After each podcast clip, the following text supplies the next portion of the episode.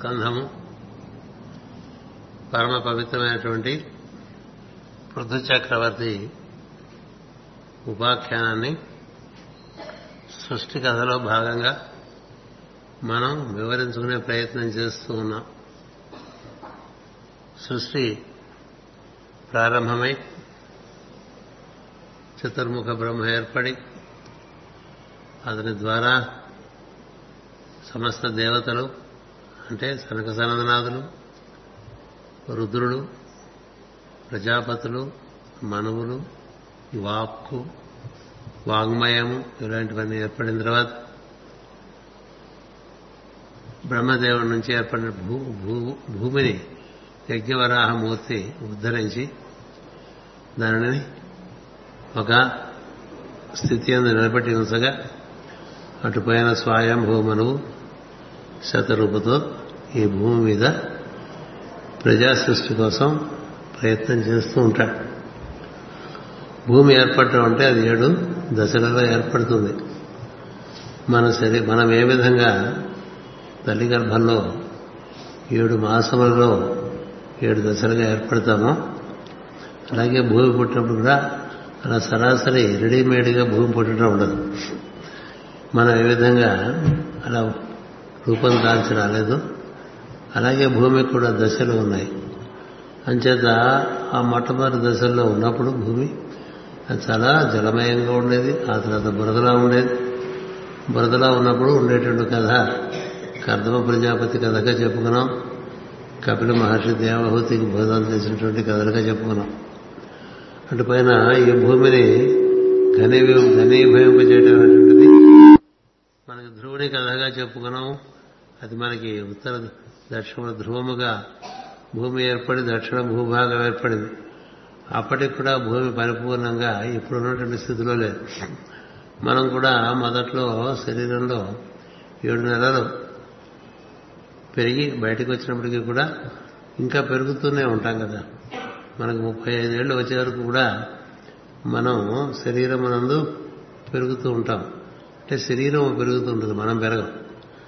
జీవుడు అలాగే ఉంటాడు అతని శరీరము తల్లి గర్భంలో ఏడు నెలలు పెరిగి అటు పైన బయటకు వచ్చిన తర్వాత ఇంకా పెరుగుతూనే ఉంటుంది. ముప్పై ఐదు సంవత్సరాల వరకు పెరుగుదల మనకు ఉంటుంది. అలాగే భూమి పుట్టడం అంటే యజ్ఞవరాహమూర్తి భూమిని ఉద్ధరించడం అంటే మనం ఏ విధంగా తల్లి గర్భంలో ఒక బుడగగా ఏర్పడతామో అలాంటి స్థితిలో భూమిని ఆయన ఏర్పరచడం ఉంటుంది. అక్కడి నుంచి క్రమక్రమంగా ఆ దశల దశల్లో దశ దశల వారీగా ఘనీభవిస్తూ వస్తూ ఉంటుంది. ముందు పైడేప ఏర్పడుతుంది తర్వాత కిందడేప ఏర్పడుతుంది. ఈ మనకు కూడా శరీరం ముందు శిరస్సు నుండి ఏర్పడి క్రమంగా మూలాధారం వరకు ఏర్పడుతుంది. అంచేత ఏర్పడే కథలో ప్రస్తుతం ఉన్నటువంటి పృథు చక్రవర్తి కథ ఏమిటంటే అంటే భూమి ఏర్పడింది జీవులు కూడా ఏర్పడ్డారు. ఈ భూమి మీద జీవులకి శరీరం ఏర్పడటం చేత ఆకలి అనేటువంటిది ఒకటి ఏర్పడుతుంది. ఆ ఆకలికి ఎలా ఆహారం ఏర్పాటు చేయాలంటే ఈ భూమి నుంచి తీయాలి ఆహారం. అంచేత ఈ భూమిని గోవుగా తయారు చేసుకుని దాని నుంచి ఇతర దేవతా ప్రజ్ఞ యొక్క కిరణములను దీని మీదకి ఆహ్వానించి దీనిని సస్యశ్యామలంగా చేసేటువంటి కథ మనకి పృథు చక్రవర్తి కథగా ఉంటుంది. పృథు చక్రవర్తి అంతరిక్షంలో ఉండేటువంటి అనేకానేకటువంటి ప్రజ్ఞలను దూడగా పట్టుకొచ్చి భూమి అనేటువంటి ఆవుని పితికి ఈ భూమిని సస్యశ్యామలం చేసినట్లుగా మనకి కథ నడుస్తున్నది అందులో మనం కింద తరగతిలో మనవుగా పృథు చక్రవర్తి దూడను పట్టుకువచ్చి తన చేతితో భూమి నుండి సకల సస్యములను క్రమముగా పిండెను. ఆ విధానం వలన భూదేవికి జీవులపై వాత్సల్యం ఏర్పడను. ఎవరి కోసమైంది ఈ సస్యములు అంటే జీవుల కోసమే కదా. ఎప్పుడు పాలు పడతాయి ఆవుకి దూడ ఉన్నప్పుడే పాలు. దూడ వచ్చినంటే జీవులు వచ్చేసారు భూమి ఇంకా సస్యశ్యామలంగా ఆహారాన్ని అందించే పరిస్థితులు లేదు. అంచేత భూదేవి కింద తరగతిలో మనం చెప్పుకున్నాం ఉపాయం చెప్తుంది పృథు చక్రవర్తికి. నీవు ఇతర దేవతా ప్రజలందరినీ ఈ భూమి మీద ప్రసరింపచేసి తదనుగుణమైనటువంటి సంపదనంతా కూడా భూమి మీద ఏర్పాటు చేయమని చెప్పి చెప్పడం జరుగుతుంది. అందుచేత పృథు చక్రవర్తి ఈ విధానం వల్ల భూదేవికి జీవులపై వాత్సల్యం ఏర్పడింది దానితో కాలక్రమమున జీవులలో పరస్పరత్వం పెరిగి కోరికలు తీరుట ఆరంభించను. మనువు సకల ధర్మ పరిపాలకుడు. అతను సంకల్పింపచేసి భూమి అందరి సకల పదార్థ ధర్మములను ఏర్పరచనని అర్థం మిత్తముల విత్తనముల ధర్మము భూమికి మొదల మొలిపించు ధర్మము జలములకు మొక్కలను పెంచు ధర్మము మొదలగు మనధర్మములు సకలము తన చేతులతో పెండనం. అనగా సూర్యచంద్ర కిరణముల సహాయమును ఏర్పరచను. మానవులకు సస్యములను పండించుకును అభ్యాసము చేయించను. దానితో వారి కోరికలు తీర్చుకొనుచు పరస్పరము నేర్చుకునేది అనగా పశువులకు గడ్డినిచ్చుట భూమికి ఎరువు పెట్టుట తినగా మిగిలిన ధాన్యములు అమ్మి మిగిలిన వస్తువులను సమకూర్చుకునుట నేర్చుకునేది అని మాస్టర్ గారు వివరం ఇచ్చారు. ఋషులప్పుడు బృహస్పతిని దూడగా కొనివచ్చింది. బృహస్పతిని దూడగా కొనవచ్చి సౌర కుటుంబమున బృహస్పతి అంశలో పుట్టిన మొదటి గోళము యొక్క ప్రభావము భూమికి సంక్రమింపజేసిరి. అప్పటి నుండి బృహస్పతి సంవత్సరం యొక్క ప్రభావం ఏర్పడను. ఈ దూడ సహాయమున ఛందస్సనబడు అనబడు పిండి తమ ఇంద్రియములను పోషించుకునేవి జీవులకు బృహస్పతి అనుగ్రహం వలన మనస్సునకు ఇంద్రియములకు దేహమునందు స్థానములు ఏర్పడినవి. రుచి వలన సంతోషము కలుగుట అన్నము తినుట వలన ఆకలి తినుట అను సుఖములు ఏర్పడినవి. ఈ ప్రమాణమును అనుసరించియే బృహస్పతి జీవులకు జ్ఞానమును సుఖమును కలుగు చేయుచున్నాడు అని జ్యోతిశాస్త్రము చెబుతున్నది మరియు ఛందసులనగా కాల విభాగములు దేశ విభాగములు. దీన్ని బట్టి సంవత్సరములందరి ఋతువులు సంపదలు పాడి పంట మన కొలతలు తూనికలు భూపరిణామం యొక్క కొలతలు మున్నగుణాలవన్నీ మానవుడు ఏర్పరచుకున్నాం అంతేకాక బృహస్పతిని అంగిరసులందరూ అంగముల యొక్క రసమే అంగిరసుడు అని వేదము చెప్పుతున్నది దేహమునందరి వివిధ గ్రంథులు స్రావములు బృహస్పతి ప్రభావమున కలుగుతున్నవని జ్యోతిష్ శాస్త్రము చెప్పుతున్నది ఈ బృహస్పతి అనేటువంటి గ్రహం ద్వారా భూమి మీద ముందు ఒక రకమైన పుష్కరత్వం ఏర్పరచడం అనేటువంటి జరుగుతుంది మనుషుల్లో రుచి తినాలనేటువంటి ఆసక్తి దానికోసం దానివల్ల దాన్ని తను పరిపుష్టి చేసుకోవడం దానికి కాల నియమాలు ఎప్పుడు తినాలి ఎప్పుడు తినకూడదు ఇలాంటివన్నీ విభాగం ఏర్పరిచి అలాగే ఋతువులు ఆ ఋతువుల వల్ల వివిధత్వంతో కూడినటువంటి మనకి ఫలములు కూరలు ఇలాంటివన్నీ కూడా దినుసులు ఇలాంటివన్నీ ఏర్పరచుకోవడానికి వీలు పడింది దేవతలు ఇంద్రుని దూడగా తోలుకొని వచ్చింది. బంగారు పాత్ర ఎందు ఓజస్సు బలము వీర్యము అమృతత్వము అనబడి లక్షణములతో కూడిన పాలను భూమి నుండి పితిగిరి దేవతలు ప్రజాపతి యొక్క సంవత్సరమూర్తి యజ్ఞ అందరి ప్రజ్ఞలు. వారి ఇంద్రులను దేవతను ఇంద్రియములకు అధిపతి అయిన కేంద్రముగా జీవులలో స్థాపించింది దాని వలన బంగారు పాత్రలో పాలు పిండిని అనగా పగటి ఎందు సూర్యకిరణములకు భూమిని అనుసంధానం చేసి ఎండను ప్రాణశక్తిగా పిండిరి అని అర్థము ఓజస్ అనగా ఓంకారమును పుట్టించు జీవశక్తి అనబడు ధాతువు. ఇది సప్తధాతువులు కాక ఎనిమిదవది. ఇది భౌతిక ధాతువు కాదు. ప్రాణజనకమైన ప్రజ్ఞాస్వరూపముగా నును ఓంకారమును సోహం అనబడి ఉచ్ఛ్వాస నిశ్వాసాలుగా జీవులలో ప్రతిష్ఠించడం గనక దీనికి ఓజస్సు అని పేరు వచ్చినది. ఓ ప్లస్ జా ఓంకారము జనింపజేయునది అని అర్థము. ఓంకారమున జన్మించినది. తల్లి గర్భమున శుక్రధాతువు ద్వారా జీవుని ప్రతిష్ఠించు మొదటి సారము ఓజస్సు.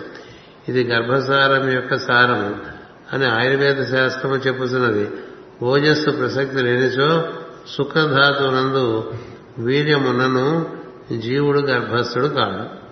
దైత్యులు దానవులు గుణవంతులకు ప్రహ్లాదుని దూడగా తోలుకొని వచ్చింది దానితో కళ్ళు అనబడి క్షీరము పిండిరి. ప్రహ్లాదుడనగా చంద్రుడని అర్థము. యథా ప్రహ్లాదా చంద్ర అని ప్రమాణము. చంద్రుని వలన ఓషధులలో రసము పిండుట దానితో జీవులందు ఉత్సాహ గుణమును కలుగజేయు ధర్మమును ఆ రసమునందు స్థాపించుట ఇందరి అర్థము.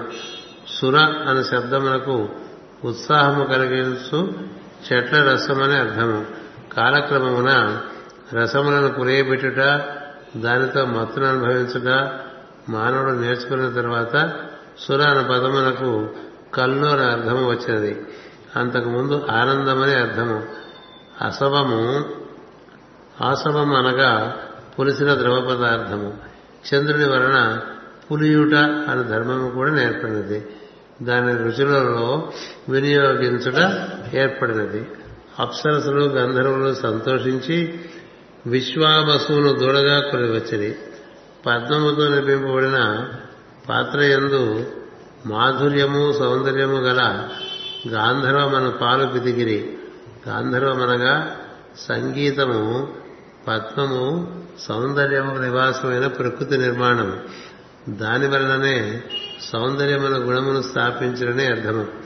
ఒకరికి ఇంకొకరు అందముగా కనిపించుట స్త్రీ పురుషుడు పరస్పరము ప్రేమించుకునుట పుట్టినది. మరియు సంగీతము లలిత కళలు దాని నుండి పుట్టినవి. కనుకనే స్త్రీ పురుష వ్యామోహమునకు లలిత కళలకును విడదీయరాని సంబంధం ఏర్పడినది. పితృదేవతలు సూర్యుని తోడుగా తోలుకొని వచ్చిరి. బంగారు పాత్ర ఎందు గవ్యము అనబడు పాలన పితికిరి. బంగారు పాత్ర అనగా పగలు. గవ్యమనగా గోవుల క్షీరము లేక కిరణములిచ్చు వేడిమి వెలుగు. సిద్ధులు కపిలాచార్యుని తోడుగా తోలుకొని వచ్చిరి. ఆకాశమును పాత్ర ఎందు సంకల్పమును సంకల్పనము మూలముగా అణిమ మొదలగు సిద్ధులు పితికిరి. సంకల్పనము వలన సృష్టిలో చిన్నవి పెద్దవి తేలికవి బరువువి దూరపువి దగ్గరవి వశమున నుండినవి ప్రభావము చూపునవి అనబడి శక్తులు పుట్టినవి. ఇవి ఆకాశమున నిండియుండి నానాద్రవ్యముల స్వభావ స్వరూప రేఖలను ఏర్పరచును. అణువు మొదలు బ్రహ్మాండం వరకు గల తత్వములు సంఖ్యలనప్పుడు ప్రజాపతులచే వ్యక్తము చేయబడుట కపిల కపిలుడి వలన జరిగినది.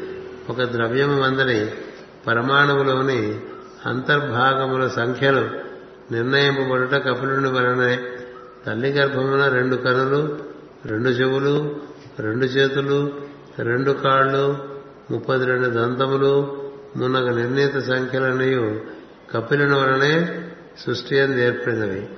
విద్యాధరుడు మొదలగు వారు విద్యను తోడుగా తొలుకుని వచ్చేది విద్య అయిన పాత్ర ఎందు ఆకాశగమనము మొదలగు లక్షణములు గల క్షీరమును పిండిని జీవుల ఇంద్రియముల మూలమున విషయములు గ్రహించుట జ్ఞప్తియందుంచుకునుట తర్కించుట చర్చించుట బోధించుట నేర్చుకొనుట అనబడి శక్తులే ఈ క్షీరములు.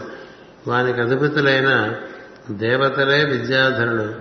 బోధించుట నేర్చుకొనుట మున్నకు సమయములందు ఒకరి నుండి ఒకరికి వీరు ఆకాశమును ప్రయాణం చేదురు గనక ఖేచరుడు అనబడింది.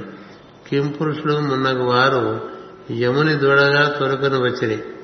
ఆత్మయను పాత్ర ఎందు సంకల్పము నుండి పుట్టిన మాయను క్షీరమును బిదిగిరి దాని వలన మాయమగుట ఆశ్చర్యపడుట మున్నగు ధర్మములు పుట్టినవి. భౌతిక సృష్టి అణుమయ భౌతిక ప్రపంచం నుండి కారణ జగత్తులోనికి మాయమొకట వీని వలననే దీని వలననే ఆకాశం నుండి పుట్టిన జనుముల మరల ఆకాశంలో లీనమొకటి జరుగును. దీనిని ఉద్భాసించిన వారు మాయమొకట కనిపించకుండుట మున్నకు సిద్ధులను సాధింతురు. సూక్ష్మ శరీరము కారణ శరీరము కనిపింపకుండుటకు వీరే కారకుడు మరియు కోపము సంతోషము మొదలగు గుణములను వర్తించడను కనిపించకుండుట కూడా వీరి వలనే సాధ్యపడినది. యక్షులు రక్షసులు భూతములు పిశాచములు భూతపదియకు కుబేరుని దూడగా తోలుకొని వచ్చింది పుర్ర అను పాత్రలో రక్తమనబడు మాదక ద్రవ్యమును పిదికిరి దేహముల యందు రక్తమను ధాతువును తయారు చేసిననే అర్థము. రక్తం వల్లనే ప్రాణశక్తి మనస్సుతో సమ్మిళితమై జీవుని దేహమున నాడీ మండలము సహాయమున మేల్కొని ఉండినట్లు చేయను. జీవుడు దేహమున తెలుబందుట రక్తం వలననే ప్రాణమునకు జీవునకు ఈ చుట్టరికము కుదురుట తలలో జరుగును కనుక కపాల పాత్రలో పిదిగిరి అని చెప్పబడినది. అనేక జాతుల సర్పములు తక్షకుని తోడుగా తోలుకొని వచ్చి వచ్చినవి. కన్నమను పాత్ర ఎందు విషమను క్షీరమును పిదిగిరి ప్రాణశక్తి రక్తనాళములలోనూ భూమి కన్నముల ఎందును ప్రసరించడం వలన సర్పాకారము ధరించును. విషమనగా ప్రాణమును దేహము నుండి వేరు చేయు ధర్మము. మృత్యు సమయమున రక్తనాళముల సంకోచ వ్యాకోచాత్మకమైన ప్రసారం ఆగిపోవును ఇదియే మృత్యువు కారణముకు విషము. దీనినే వాతము కమ్ముట అందరు. అట్లే సర్పములలో విషము కూడా మిగిలిన జీవులకు దేహము నుండి ప్రాణమును విడదీయను. పశువులు కోడెదోడలను తోలుకొని వచ్చినవి. అరణ్యమును పాత్రగా చేసి గడ్డిని క్షీరములను పిండినవి. భూమి నుండి గడ్డి మలుచుట దానిని తిని గోవులు పాలించుట దూడలు గోవులను చూపించుట కలిగినది. భుజించిన వృక్షమయ పదార్థము జంతువులలోనూ నరులలో స్త్రీదేహములందు పాలుగా మారుటయు బిడ్డలను పోషించుటయు ప్రారంభమైనది. మాంసము తిను మృగములు సింహమును దూడవుగా తొలుకొని వచ్చినవి. తమ దేహములను పాత్రలుగా చేసి మాంసమును క్షీరముగా పెడినవి. జంతువుల శరీరములందు మాంసధాతువులు ఏర్పడుటయు దానిని ఆహారముగా కొని జంతువులు పరస్పరము చంపితినుటయు అట్టి వారిలో సింహము అధిక్యము చెందు చెందుటయు కలిగినవి. ఒక జంతువు ఇంకొక ఇంకొకటి చంపి తినుట ప్రకృతి పోషించుటయనియు సహజ ధర్మమనియు చెప్పబడినది. వాని వలననే మాంస మాంస వాని వలననే మాంసాహారులకు మానవులు కూడా పక్షులు గరుడుని తుడగా దూడగా తోలుకొని వచ్చిరి. తమ దేహమును పాత్రగా చేసి క్రిమికీటకములను ఫలములను పుష్పములను క్షీరముగా పితికినవి ఋతువుల ధర్మముల వలన రంగుల ఈకలతో పక్షులు పుట్టిన వలయు వానికి క్రిమికీటకములను ఫలపుష్పాదులను ఆహారమైనవనయో అర్థము. వనస్పతులు మర్రి చెట్టును దూడగా తోలుకొని వచ్చిరి. మొక్కల మొరచుట అనబడు పాలను పితికిరి. కొండలు హిమవంతుని దూడగా తొలుకొని వచ్చినవి. తమ చర్యలను పాత్రలుగా చేసి పలు విధమైన రంగుల ఖనిజ పదార్థములను క్షీరముగా పితికినవి. ఈ విధముగా సమస్త జరాచర సృష్టియు వర్గములుగా ఏర్పడి తమలో ముఖ్యమైన వస్తువులను దుడలుగా తాము పాత్రలుగా వివిధములైన ఆహార సారాదులను క్షీరములుగా పితికెను. ఇందు దూడ అనగా సంవత్సరమని అర్థము. సంవత్సరమున సంవత్సరమున వత్సము అనుట వత్సము అను పదమును సమర్కరింపబడినది సంవత్సరమును వత్సరము అనుటకు వత్సము అను పదము చమత్కరింపబడినది భారతమున కూడా మూడు వందల ఆవులు మూడు వందల అరవై ఆవులు ఒకే గోష్టమున పలు విధములైన గుంజలకు కట్టబడి సూర్యుడనబడు ఒకే పొదుగు కలిగి సంవత్సరమనబడు దూడ వలన ఎండలు ఆహారముగా పిరికి ఇచ్చుచున్నవని వ్యాసుడు మంత్రములలో వర్ణించను. ఋగ్వేదమున ఈ కవి సమయములతో ఇదే వర్ణనము పలు తావులందున్నది పాత్రమనగా తగిన దేహాకారమని చవకృతి. క్షీరమనగా ఆహారము ప్రాణమునకు సారముగా నేర్పడుట. ఇందు బృహస్పతి దూడగా బాహ బాహిస్పతి బృహస్పతి సంవత్సరమానం ఏర్పడినది దీని పరిణామం పన్నెండు సంవత్సరములు. ఇంద్రుడనగా ఇంద్ర సంవత్సరం ఏర్పడినది. దీని పరిణామం నూట అరవై ఎనిమిది సంవత్సరములు. ప్రహ్లాదుడు దూడగా చాంద్రమాన సంవత్సరం ఏర్పడినది. దీని పరిణామము పన్నెండు పూర్ణిమలు లేక అమావాస్యలు. విశ్వావసువు దూడగా విశ్వావసు అనబడు గంధర్వ తార యొక్క సంవత్సరమానం ఏర్పడినది. దీని పరిణామము మూడు వందల సంవత్సరములు మూడు వందల అరవై సంవత్సరములు. సూర్యుడు దూడగా సంవత్సరం ఏర్పడినది. దీని పరిణామం మూడు వందల అరవై ఐదు మూడవ వంతు అహర అహోరాత్రములు. కపిలుడు దూడగా కపిల సంవత్సరం ఏర్పడినది. దీని పరిణామము అరవై వేల సౌర సంవత్సరములు. విద్య దూడగా విద్యాధరణ సంవత్సరం ఏర్పడినది. ఇది బుధగ్రహము యొక్క సంవత్సరము. ఇది దాదాపు సౌర సంవత్సరం అంత పరిణామము కలిగి ఉండను మయుడు దూడగా మయ సంవత్సరం ఏర్పడినది. దీని పరిణామము ఐదు వేల నలభై సౌర సంవత్సరములు. కుబేరుడు దూడగా రక్తమునకు అధిపతియకు అంగారక సంవత్సరం ఏర్పడినది. దీని పరిణామము ఒకటిన్నర సంవత్సర సౌర సంవత్సరములు. తక్షకుడు దూడగా సర్ప సర్ప సంవత్సరమైన రాహుకేతువుల గమనం ఏర్పడినది. దీని పరిణామము పదినెనిమిది సౌర సంవత్సరములు. పశువులు మాంసాహార జంతువులు పక్షులు వనస్పతులు పెరుగుటకు ఏర్పడిన సంవత్సరములన్నీ చాంద్రమాస సంవత్సరముతో సరిపోవను అందు పశువులకు వృషభరాశి నుండి క్రూర మృగములకు సింహరాశి నుండి విహంగ క్రిమి కీటకాదులకు అండ అండజములకు వృశ్చిక రాశి నుండి వనస్పతులకు కర్కాటక రాశి నుండి చాంద్రమాన సంవత్సరం ఏర్పడను. హిమవంతుడు దూడగా గిరివత్సరం ఏర్పడను. దీని పరిణామము ఇరవై ఐదు వేల తొమ్మిది వందల సౌర సంవత్సరములు దీనినే విషవత్ సంవత్సరము ది గ్రేట్ ఇయర్ అందరు. పై చెప్పబడిన క్రమములో పృథు చక్రవర్తి మొదలగు వారు దూడలను తోలుకొని వచ్చి తమ తమ కోరిక కోరికలనలకు వేర్వేరు క్షీరములను వేర్వేరు విధములుగా పితికిరి ఇది మొత్తం విషయం అండి ఇప్పుడు ఏమర్థమైందో దాన్ని బట్టి అంటే ఎందుకు ఇదంతా చదివానంటే దీంతో మనకి చతుర్థ స్కంధంలో ప్రథమ భాగం అయిపోతుంది.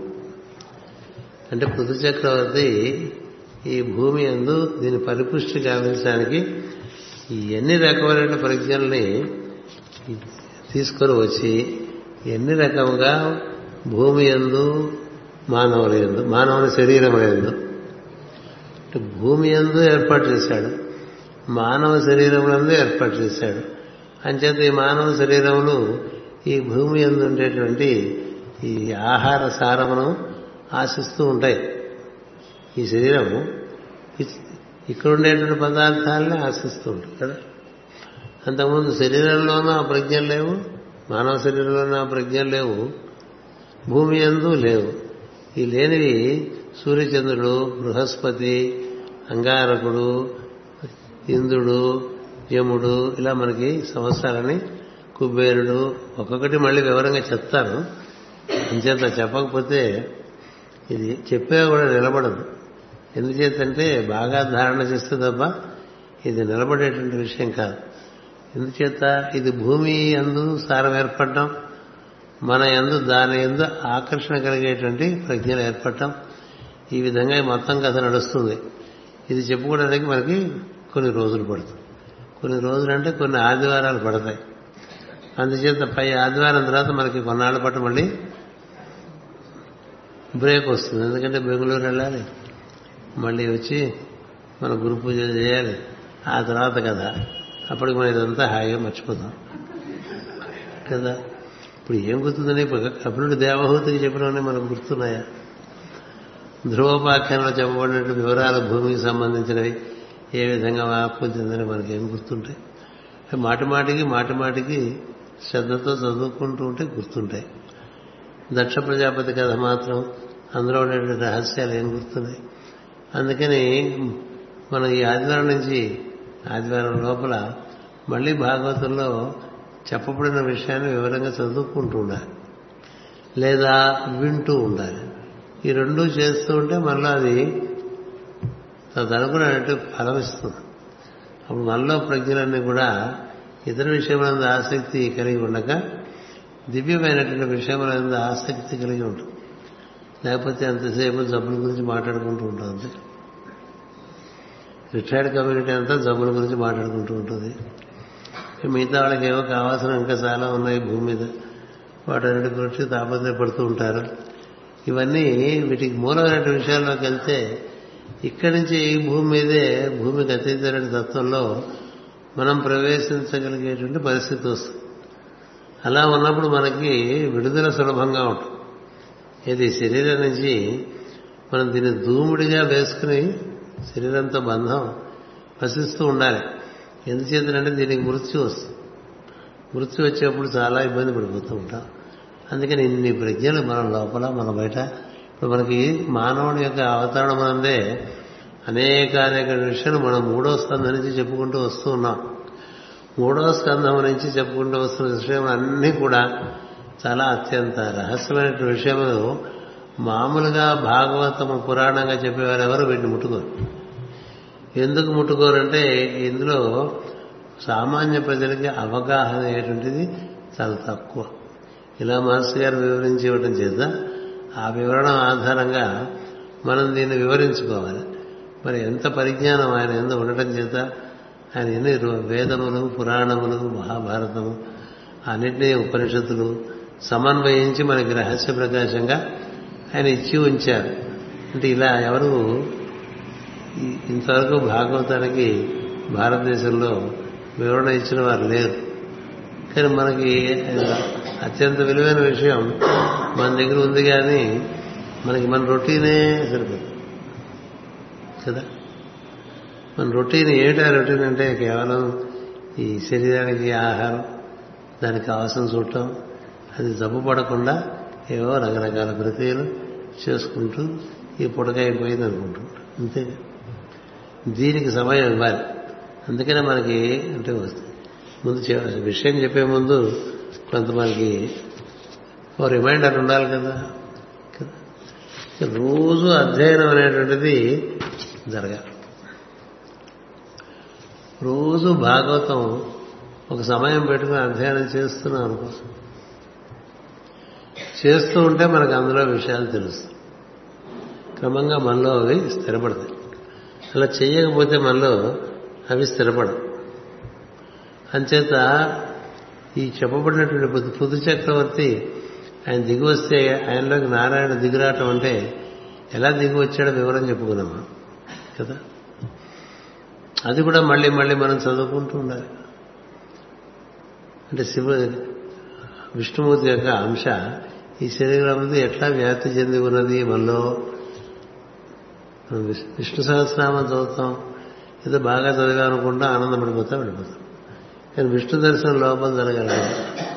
విష్ణు దర్శనం మనకు లోపం జరగాలంటే పృథు చక్రవర్తి శరీరం నందు విష్ణు ఏ విధంగా అవతరణం చెందాడు అనేటువంటిది రెండు తరగతులు చెప్పుకున్నాం. రెండు తరగతులు. అంచేత మన ఎందు విష్ణు అవతరణం చెందాలంటే దాన్ని మనం బాగా స్మరణ చేశామనుకోండి. విష్ణు అవతరణ చెందటం కాదు. అవతరణ చెందే ఉన్నాడు. విష్ణువు మన ఎందు మనకు దర్శనం ఇవ్వాలంటే ఏ విధంగా పృథు చక్రవర్తి శరీరంలోకి విష్ణువు అవతరించాడు అనేది బాగా మనకి ఆకలింపైపోయింది. ఆకలింపైపోతే మనం కన్నులు మూసుకుని ఆ అంశములను ఆ దిగువచ్చే విధానాన్ని బాగా మాటి మాటికి స్మరణ చేసామనుకోండి ఇప్పుడు మనలో విష్ణువు ఎలా ఉన్నాడు అనేటువంటిది మనకి వీలుపడుతుంది తెలియటానికి. అప్పుడు అలాంటి విష్ణువుతో మనం అనుసంధానం చెందడం చేత మనకి చాలా ఆనందం కలుగుతుంది. అందుచేత ఇది పురాణ కాలక్షేపం కాకూడదనే ఉద్దేశంతో మధ్య మధ్యలో ఈ విధంగా చెప్తూ ఉంటాను ఎంచేతంటే ఏముంది వింటాం వెళ్ళిపోతాం ఏం గుర్తున్నది కదా. ఇలా వింటాము. నిజానికి మాస్టర్ గారు తృతీయ స్కంధం వివరణ ఇస్తుంటే ప్రవచనాల్లో అది విని ఆనందపడిపోయి ఆ రోజుల్లో ఉండేటువంటి డిఐజీ గారు ఒక ఆయన రామకృష్ణ చిట్టి గారిని. మాస్టర్ గారు ఈ విషయాలు మీరు తప్ప ఎవరు చెప్పలేరు ఇంత బాగా ఇంత నేను భాగవతం బాగా చదివాను ఇదివరకు. కానీ భాగవతంలో చాలా విషయాలు కంఠస్థం చేసిన ఉన్నాయి. ఎంతోమంది చెప్పగా విన్నాను. కానీ ఈ దృష్టితో ఎవరు చెప్పినటువంటి వాడు లేరు. ఇందులో ఇంత సృష్టి నిర్మాణ శాస్త్రం ఉన్నదనేటువంటిది ఎవరికీ తెలియదు. అందుకని మీరు రాయకపోతే ఇంకెవరు రాస్తారు దీన్ని? అందుచేత మీరు పూనుకుని దీన్ని రాయాలని ఆయన కోరారు. ప్రాధాయపడ్డారు సరే అది భగవంతుని యొక్క ఆదేశంగా తీసుకుని మనసు గారు ఇదంతా రాసుకుంటూ వచ్చారు. నిజానికి మనసు గారు అష్టమస్కంధం వరకు రాసినవి మామూలుగా ఎవరు చెప్పలేని విషయాలని అందరూ చెప్పారు. ఇక ఆ పైన ఉండే కథ పర్వాలేదు. అది కూడా మళ్ళీ దశమస్కంధం మాస్ గారు వివరించుంటే ఎట్లా ఉండేదో. మాస్ గారు దశమస్కంధం వివరిస్తే ఎట్లా ఉండేదో తెలియాలంటే గోదా వైభవం చదువుకుంటే తెలుసు. ఎందుకంటే సరాసరి కృష్ణ స్పర్శ కృష్ణ అనుభూతి కలిగినటువంటి వారు మాస్టర్ గారు. ఆయన దశమస్కంధం రాసి ఉంటే చాలా అద్భుతంగా ఉండేదని మా పోటీ వాళ్ళని చాలా అనుకున్నాం. అందుకనే నన్ను రాయమని నేను రాయలేదు. ఎందుచేతనంటే మనం అలా ఏ పని కాదు. అది మాస్టర్ గారు ఆ ప్రజ్ఞ వేరు. దానికి ఉండేటువంటి అవగాహన వేరు. అది విశ్వవ్యాప్తమైన సమస్తమైన విషయమని అలా గాయత్రి దర్శనం చేసిన వాడు అవటం చేత తన ఎందు ధారణ చేసి మనకి ఇవన్నీ అందించారు. అందుకని అందించిన విషయాలను మనం చక్కగా చదువుకోవాలి కదా? ఎందుకన్నా జీవితం అంతకంతకి మనకి బాగా బాహ్య విషయాలు లాగేస్తున్నాయి అంచేత వాటిని తగ్గించుకోవడానికి ఒక ప్రయత్నం చేసుకుని ఈ లోపల విషయాల్లో ప్రవేశించే ప్రయత్నం చేయకపోతే ఏమీ తెలియని వాళ్ళగా వెళ్ళిపోతాం. ఏమీ తెలియనిగా వెళ్ళిపోతే మళ్ళీ వచ్చేప్పుడు ఏమీ తెలియని వాళ్ళుగా వస్తాం. సంవత్సరం అంతా అయిపోయింది పాఠమేం రాలేదు మనకి. పరీక్షలు పెడితే ఏమొస్తుంది అందుకని ఏం నేర్చుకున్నామంటే ఏం గుర్తుండదు. ఏం గుర్తుండకపోతే మళ్ళీ ఆ క్లాస్లోనే పడేస్తారు కదా? అందుచేత అలా కాకుండా ఉండటానికి ఒక ప్రయత్నం చేయాలి మనం. అందుచేత ఇప్పుడు మీకు చదివినటువంటివన్నీ కూడా దాదాపు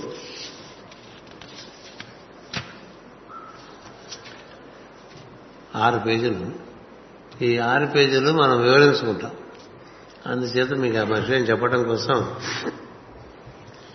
మీకు మొట్టమొదట ఎవరు తెచ్చారు అంటే మనవును దూడగా తీసుకొచ్చారు. చేతితో భూమి నుండి సకల సస్యములను క్రమముగా పిండాను చేతితో పిండారు. ఆ విధానం వలన భూదేవికి జీవులపై వాత్సల్యం ఏర్పడాను అలా ఉందండి వాక్యం. భాగవతంలో దానికి వివరణ ఏమిటి?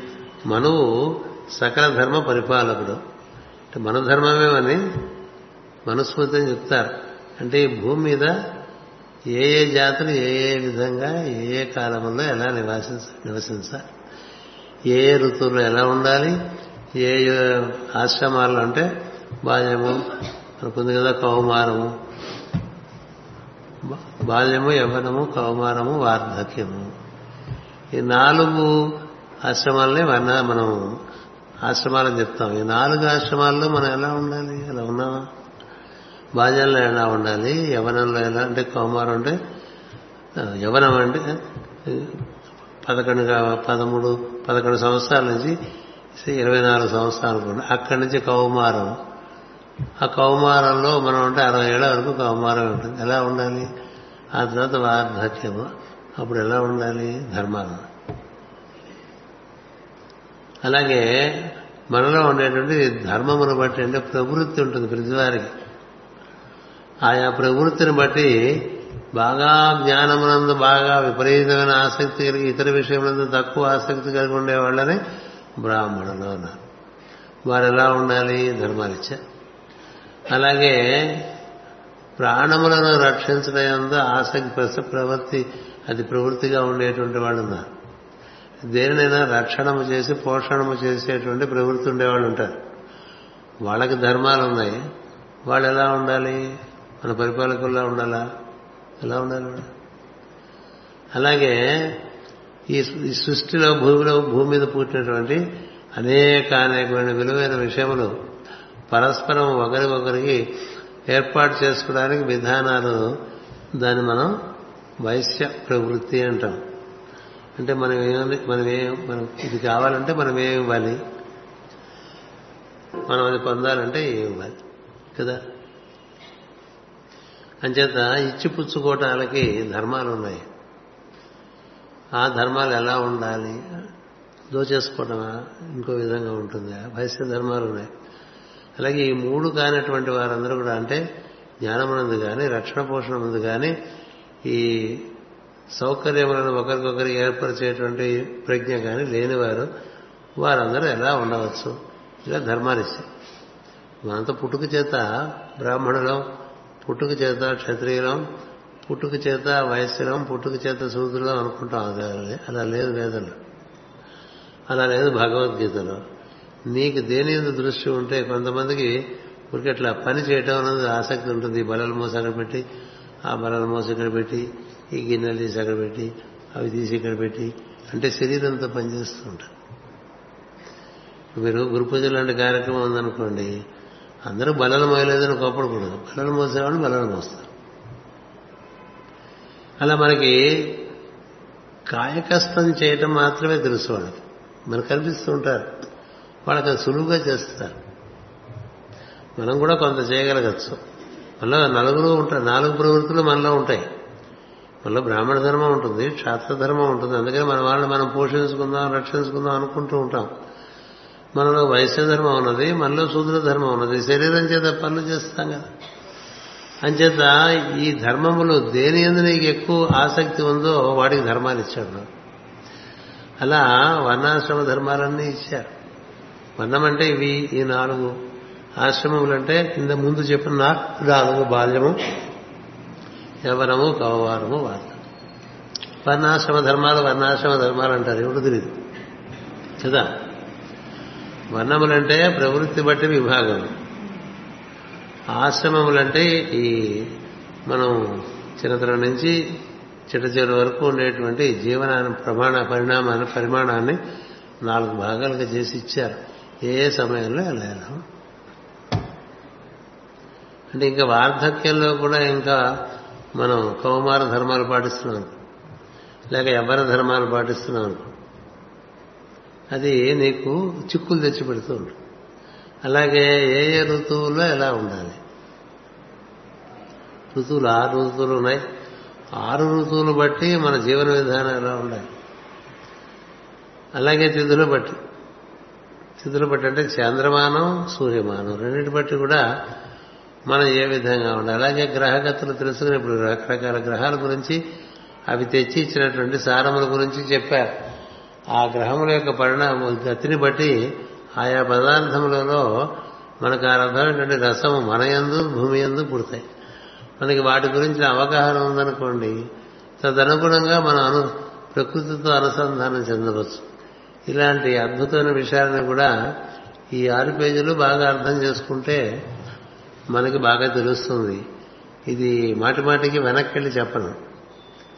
ఏ ఒక్కొక్క క్లాసులో మనకి ఒక ఒకటో రెండో దూడల్ని పెడుతాం అర్థం చేసుకుంటూ ఉంటాం. అందుకని ఈ మనువు సకల ధర్మ పరిపాలకుడు. మనం అంటే అర్థం వైవస్వత మనవంతరే అంటాం కదా సో వైవస్వత మనవంతరంలో ఆయన ఇచ్చినట్టు ధర్మాన్ని మనం పరిపాలించాలి. కదా?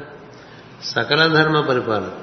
అంటే సూర్యుడి పుత్రుడు వసు మనువు మనువు పుత్రుడు ఇక్ష్వాకు. ఇక్ష్వాకు భూమికి రాసు సూర్యుడి పుత్రుడు మనం. మనువు పుత్రుడు ఇక్ష్వాకు. ఇక్ష్వాకు భూమికి రాసు మనువు అంటే మనలో ఉండేటువంటి బుద్ధి. ఇక్ష్వాకు అంటే మనలో ఉండే మన మనస్సు. సూర్యుడు అంటే మనమే. సూర్యుడు అంటే మనమే. మన యొక్క వెలుగు ఏదైతే ఉందో బుద్ధిని చెప్తాం అది మనువు దాన్ని మనం బాగా అవగాహన బుద్ధి బుద్ధి ఎందుంటే అన్నీ అవగాహన అవుతాయి. మనసు ఎందుంటే అవగాహన కాదు. అందుకని ఇక్ష్వాకు భూమిని పరిపాలించడానికి తన తండ్రి అయిన మనువును ఆశ్రయించి ఉంటాడు ఆశ్రయించి ఉంటాడు. అంచేతే మనకేం చెబుతుందంటే భగవద్గీత కూడా నేను సూర్యుడికి ధర్మాలు నేర్పాను. సూర్యుడు వైవస్వత మనువుకి నేర్పాడు. వైవస్వత మనవు ఇక్ష్వాకు నేర్పాడు అని ఉంటుంది మనకు శ్లోకం. అది చదువుకుంటూ ఉంటాం మనం. ఇమం వివస్వతే యోగం ప్రోక్తవాన్ అహమవ్యయం. వివస్వాన్ మనవే ప్రాహ మనురిక్ష్వాకవే బ్రవీత్. అంటే మనలో ఉండే దైవము మనకు నేర్పాలి. కదా? అంటే మనం దైవంతో అనుసంధానం చెందాలి మనలో ఉండే దైవం మనకు నేర్పితే అది మన బుద్ధి ఎందు ప్రకాశిస్తుంది. మన బుద్ధి ఎందు ప్రకాశిస్తే అది ఆధారంగా మన మనసు ఇంద్రియములు శరీరం పట్టుకుని బయట పనిచేస్తాం ఇప్పుడు మనం ఏం చేస్తున్నాం? కేవలం మనసుకు తోచినవన్నీ చేస్తున్నాం. బుద్ధితో సంప్రదించడం లేదు. బుద్ధి ఆత్మతో అనుసంధానం చెంది లేదు. ఆత్మ పరమాత్మతో సంధానం చెంది లేదు. కదా? నాలుగు ఉన్నాయి మళ్ళా. మళ్ళీ ఈశ్వరుడు ఉన్నాడు మనం ఉన్నాం మన వెలుగు ఉన్నది బుద్ధిగా మన మనస్సు ఉన్నది బాహ్య ప్రపంచంలో మనం ఎలా ప్రవర్తించాలనే విషయం. సో ఇలాంటి విషయములు అందుకని మనవులు తీసుకొచ్చారంటే ముందు బుద్ధిని పట్టుకొచ్చారు కదా? దీనివల్ల కార్యక్రమం పుష్కళమవుతుంది పరిపూర్ణమవుతుంది. బుద్ధి వలనే పరిపూర్ణం అంచేత ముందుగా ముందు మనవుని ఎందుకు తేవాలి ఇంకా అంతకన్నా గొప్పవాళ్ళు ఉన్నారు కదా వాళ్ళందరినీ తేవచ్చు విశ్వాసం ఉన్నాడు. చాలా చెప్పాను ఇక్కడ. ఇంద్రుడు ఉన్నాడు. అయినప్పటికీ మనం అని చెప్పి. ఎందుకు మనం అంటే బుద్ధి. నేను బుద్ధి మనకు పెరగాలంటే మనలో ఉండే ఈశ్వరునితో మనం అనుసంధానం చెందుతుంటే బుద్ధి పెరుగుతుంది. ఈ ఉపాయం భగవద్గీతలో ఉంది. నా ఎందు నువ్వు అనురక్తి కలిగి ఉన్నంతకాలం నీ ఎందు బుద్ధి పెరుగుతూ ఉంటుంది. అని మనం ఆయన ఎందు అనురక్తి కన్నా మన సమస్యల ఎందు అనురక్తి చేత ఆయన్ని ఆరాధన చేస్తూ ఉంటాం కదా. మనకి ఈ దేహ పోషణానికి సంబంధించిన సమస్యలు వలన మనం దేవుణ్ణి ఆశ్రయిస్తూ ఉంటాం. ఆర్తులు అంటూ ఉంటారు అలాంటి వాడిని. అలాగే ఏవో అవి ఇవి తీరని కోరికలు ఉంటాయి. అవి తీర్చుకోవటం ఆశ్రయిస్తుంటాం అర్ధార్థులు ఉంటాం అంచేత మనం దైవాన్ని ఆశ్రయించే విధానం మనకు తెలియదు. అది మనకి పెద్దలు చెప్తారు. ఆ విధంగా మనం ఈ మనవు ఎప్పుడూ సూర్యుడితోనే సూర్యుడు వెలిగేది సూర్యుడు వెలుగు ఎక్కడి నుంచి వస్తుంది? అందుకన? బుద్ధలోకాల నుంచి ఆయన నుంచి ప్రకాశిస్తున్నది. అది మనలో ఈశ్వరుడిగా ఉన్నదని భావన చేయాలి. అందుకనే గాయత్రి ఆరాధన చేసుకుంటూ ఉంటాం. గాయత్రి ఆరాధన చేస్తుంటే నీవు నీలో ఉండేటువంటి వెలుగుకు మూలమైన దాంతో నువ్వు భర్గో దేవస్య ధీమహి అతన్ని ధ్యానం చేస్తాం అలా చేస్తుంటే మన బుద్ధి ప్రచోదయాత్ కదా. ఎలా ఉంది మరి గాయత్రి పొదుపు చేసేస్తే అయిపోతుంది. దేన్ని ప్రార్థన చేస్తామంటే వెలుగులకు మూలమైనటువంటి తత్వాన్ని ఆ ఈశ్వర తత్వాన్ని మనం ఆరాధన చేస్తుంటే మనలో బుద్ధి ప్రచోదనం జరుగుతుంది. అది అంతర్ముఖంగా మనం ఆ వెలుగుని ఈ మూలమైన దాన్ని భావన చేసుకుంటూ లోపల ఉన్నాడని దానితో అనుసంధానం చేసుకుంటూ గాయత్రి చేశామనుకోండి ఆ ఆనందంలో అది గానంగా మారుతుంది. గాయత్రి కేవలం ఒక జపం కాదు ఇది గొడుక్కోవటం కాదు అది గాయతి త్రాయతి ఇది గాయత్రి అన్నారు. నువ్వు ఎంత గానం చేస్తే అందరిని రక్షించేటువంటి మంత్రం అని చెప్పారు. అందుచేత అలాంటి ఇవన్నీ ఉన్నటువంటి మనవుని తీసుకొచ్చి ఇక్కడ పిండారట. అతనిని సంకల్పింపజేసి భూమి అందని సకల పదార్థ ధర్మముల నేర్పరచనని అర్థము. పదార్థ ధర్మాలంటే ఎట్లా ఉంటుందంటే ఉప్పు ఎప్పుడు ఉప్పుగానే ఉంటుంది. చెరుకు కూడా ఎప్పుడు తీయగానే ఉంటుంది. వేపక ఎప్పుడు చేదుగానే ఉంటుంది. కదా? వేపండి తింటే రేపండి తినట్టుంటుంది ఎందుకు ఇలా ఉండదు? మనం రోజు ఒకే రకంగా ఉంటున్నామా? ఉండట్లేదు. మనం వేరే ఎట్లా ఉంటామో తెలియదు కదా? కానీ సృష్టిలో ఏర్పరిచిన పదార్థాలన్నీ కూడా పదార్థముల విషయం ఇక్కడ. వాటన్నిటికీ ధర్మాలు ఉన్నాయి? ఆ ధర్మం ప్రకారం. సముద్రపు నీరు మీరు ప్రపంచంలో ఎక్కడ తాగినా ఒప్పగానే కదా? అలాగే మనకి ఏ ఏ విషయంలో ఎందు ఏ ఏ ధర్మములు ఎలా ఏర్పడ్డాయి మనం ఎప్పుడైనా భావన చేశామా? భావన చేశాం. ఏమో దొరికిన వల్ల తీసేసుకుని వాడేసుకుంటూ ఉంటాం మనం కదా? ఏం దొరికితే అది తీసేసి వాడేసుకుంటూ ఉంటాం. ప్రతిదీ తీసి వాడుకోవడం తెలుసుకుని అందులో ఆ ధర్మం ఎలా ఉంది? గొంతు బాగాలేదనుకోండి తులసి నీళ్ళు తాగితే గొంతు బాగుంటుందని అనుకోండి తులసిలో ఆ గుణం ఎట్లా? కదా? అలాగే వేపండు రసం కొంచెం తాగితే లేకపోతే వేపాకు. బాగా నూరుకుని తింటే షుగర్ తగ్గుతుంది. ఎందుకు తగ్గుతుంది? అది వచ్చేది ఉంది అందులో కదా? ఇలా మా చిన్న నేను చెప్పిన చిల్లర విషయాలు. అలా సృష్టిలో ఏం తీసుకున్నా వాటి ధర్మాలు పట్టుకున్నాయి. అలాగే ఉంటాయి. రావి చెట్టు రావి చెట్లాగానే ఉంటుంది మర్రి చెట్టు మర్రి చెట్లాగానే ఉంటుంది. అలాగే మిగతా మనకి లోహంలో ఖనిజంలో అలాగే ఉంటాయి వాటి ధర్మాలు. అందుచేత అతని భూమి అందరి సకల పదార్థ ధర్మములను ఏర్పరచిన అర్థము. విత్తనముల ధర్మములు. అంటే నువ్వు మామిడి టెంక పాతే మామిడి చెట్టే వస్తుంది.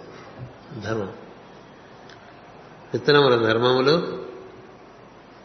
భూమికి మొలపెంచు ధర్మము. అంతకుముందు భూమికి మొలపి మొలిపించే ధర్మం లేదు భూమికి. ఎందుకు లేదో? భూదేవే చెప్పేసింది కింద తరగతిలో మనకి. అంతకుముందు నేను చాలా రాక్షసుల బారిన పడ్డాను. రాక్షసుల బారిన పడి నానా బాధలు పట్టడం చేత నేను ఇవన్నీ ధర్మాలన్నీ కూడా నాలోకి నేను లీనం చేసుకున్నాను. నువ్వు మళ్ళీ వాటిని బయటికి తీసుకురావాలని చెప్తుంది పృథ్వీ చక్రవర్తి అందుచేత అప్పుడు మొలిపించే ధర్మం ఎవరో ఇప్పుడు భూమి మీద మనకి ఎలా మనం వేస్తాం. అది భూమిలోంచి అలా మొక్క మొలిపించడానికి భూమిలో సారం అలా మొలిపించేది భూమి కదా. ఆ ధర్మం ఎవరి వల్ల ఏర్పడింది? మనం వల్ల ఏర్పడింది.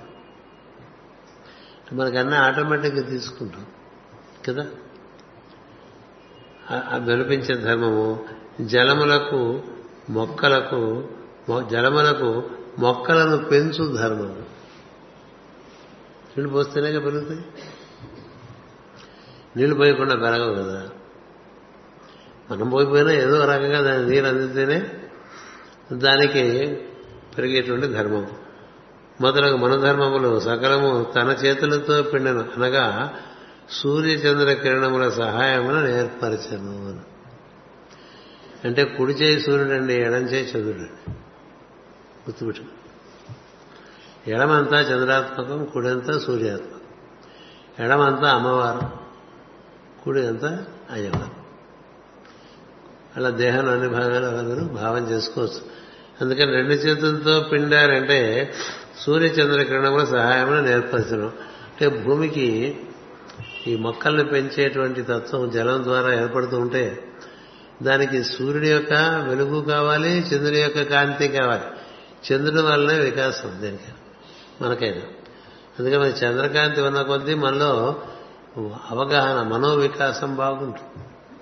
సూర్యకాంతి వల్ల మనకి తేజస్సు పెరుగుతూ ఉంటుంది. అంచేత ఈ సూర్యచంద్ర కాంతులు రెండు కూడా రెండు చేతులుగా మనువును పిలిచి అని ఆయన చేత పిండించారు దానితో వారు కోరికలు తీసుకుని మనువును దూడగా తీసుకొచ్చి పృథువే పిండాడు. పిండడం చేత అంటే దూడ రావంగానే గోవు వాత్సల్యం చూపిస్తుంది. అందుకని దూడను చంపేసి పాలు పితుక్కునేవాడు తాగే పాల వల్ల చాలా. అనారోగ్యం అరిష్టాలు కూడా పొందుతారు మనకి అది కదా మనకు తెలిసింది తెలియదు గడ్డి దూడని అక్కడ పెట్టి ఆ బాధలు ఎవరైనా అసలు ఏం జరుగుతుందో మనకు తెలియదు. మన ఇంటికి తెల్లగా కొంత లిక్విడ్ వస్తూ ఉంటుంది. అది మనం పాలు అనుకుంటాం కదా. అది ఆవు పాలు కావచ్చు గేదె పాలు కావచ్చు మేక పాలు కావచ్చు ఏ పాలైనా కావచ్చు. కదా? అన్నీ కలిపేసి వాడు ఏం చేస్తున్నాడు అక్కడ డైరీలో? యథార్థం ఆలోచిస్తే మనం తాగే పాలు కాదు. అదేదో తెలియదు మనకి. కాదు ఏం చేస్తారంటే శాస్త్రజ్ఞానం బట్టి పాలలో ఎలాంటి పోషక పదార్థాలు ఉంటాయో మనం తాగే వాటిలో ఆ పోషక పదార్థాలుగా ఉన్నట్టుగా వీళ్ళు కల్పిస్తున్నారు అందులో.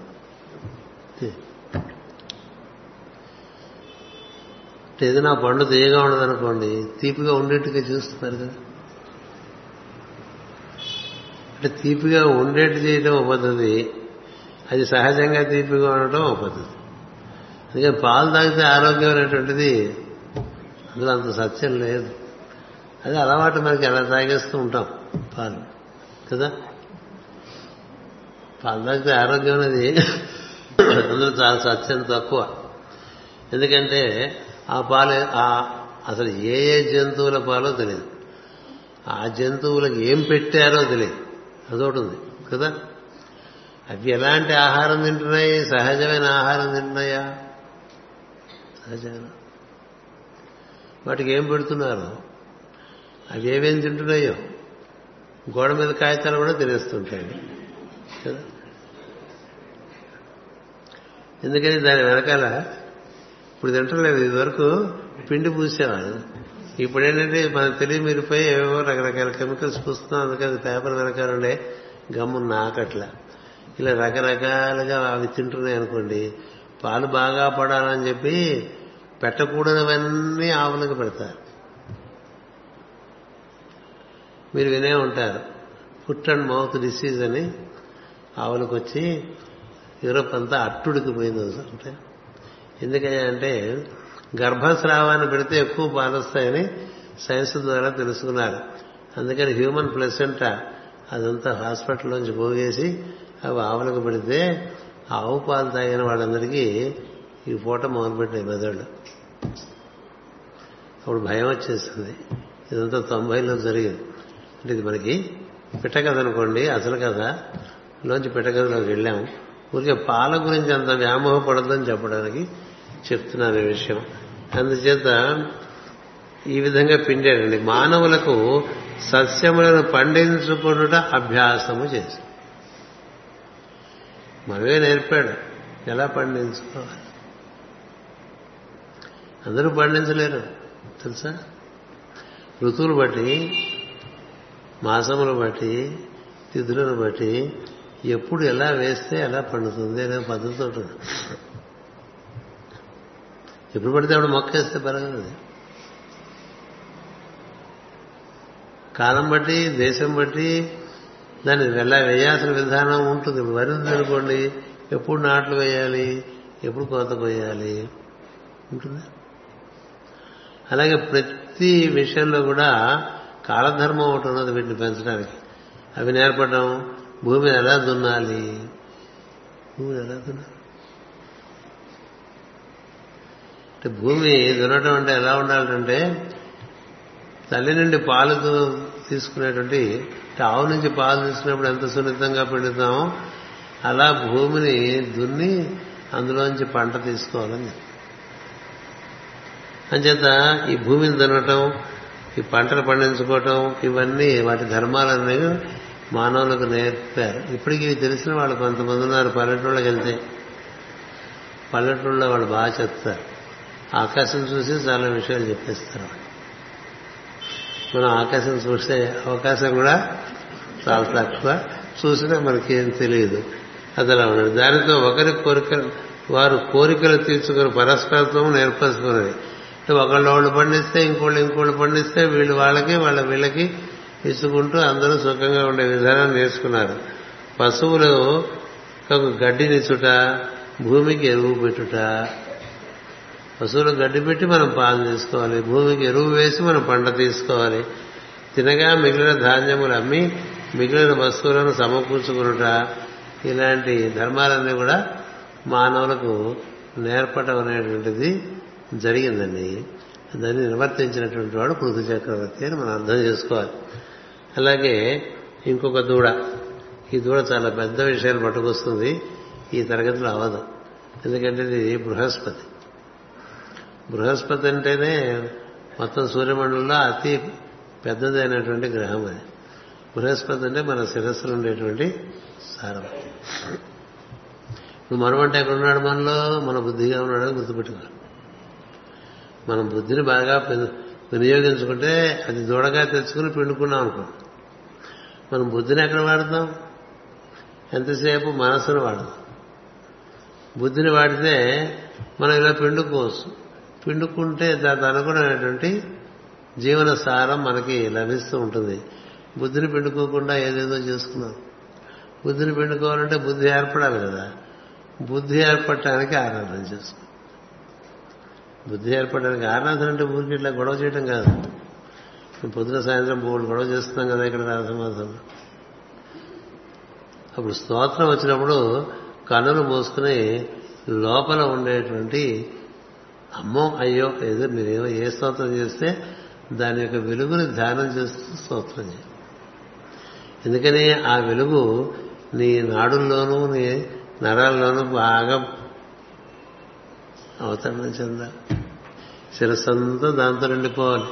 హృదయం అంతా దాంతో నిండిపోవాలి. అలా నిండిపోతే మనం కాస్త వెలుగును సంపాదించుకున్నట్టు ఒక ఆరాధనలో. అది ధ్యానం కావచ్చు అయితే గాయత్రి మంత్ర గానం కావచ్చు స్తోత్రాధికములు కావచ్చు ప్రధాన ఉద్దేశం బుద్ధి ప్రచోదనము. బుద్ధి ప్రచోదనం అయితేనే అనుభూతులైనా బుద్ధి ప్రచోదనం అయితేనే నిజమైన అనుభూతులు ఉంటాయి. లేకపోతే భ్రమలు భ్రాంతులు చిత్త భ్రమలు చాలా ఉంటాయి. అవన్నీ మనం పోగేసుకుని మనం చాలా గొప్పవాడు అనుకుంటూ ఉంటాం. అందుచేత ఈ మనువనంగానే మన బుద్ధి అని గుర్తుపెట్టుకోవాలి. బృహస్పతి అంటే మన శిరస్సు ఉంటాడు ఇవన్నీ ఎలా తెలుసంటే ముందే చెప్పారు. మనకి విరాట్ పురుషుడు యొక్క కథ చదువుకున్నప్పుడు అటుపైన ఈ పృథుచక్రవర్తి అవతరించినప్పుడు కపిలుడు అందరూ మన శరీరంలో ఎన్నెన్ని ఎక్కడెక్కడ ఉన్నాయో అని చెప్పారండి. ఈ చెప్పినవన్నీ మనం గుర్తుంచుకుంటే తదనుగుణంగా మనం పనిచేసుకోం అంటే మనలో సరే మన సరుకు మనకు తెలియకపోవటం వల్ల వాటితో మనం అనుసంధానం చెందలేము. ఇప్పుడు బృహస్పతిని దూరంగా పిండారంటే మన వరకు సహస్రాల నుంచి పట్టుకొస్తున్నమాట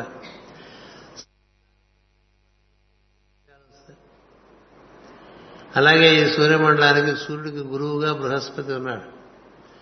మనకి సూర్యస్థానం ఆజ్ఞ అయితే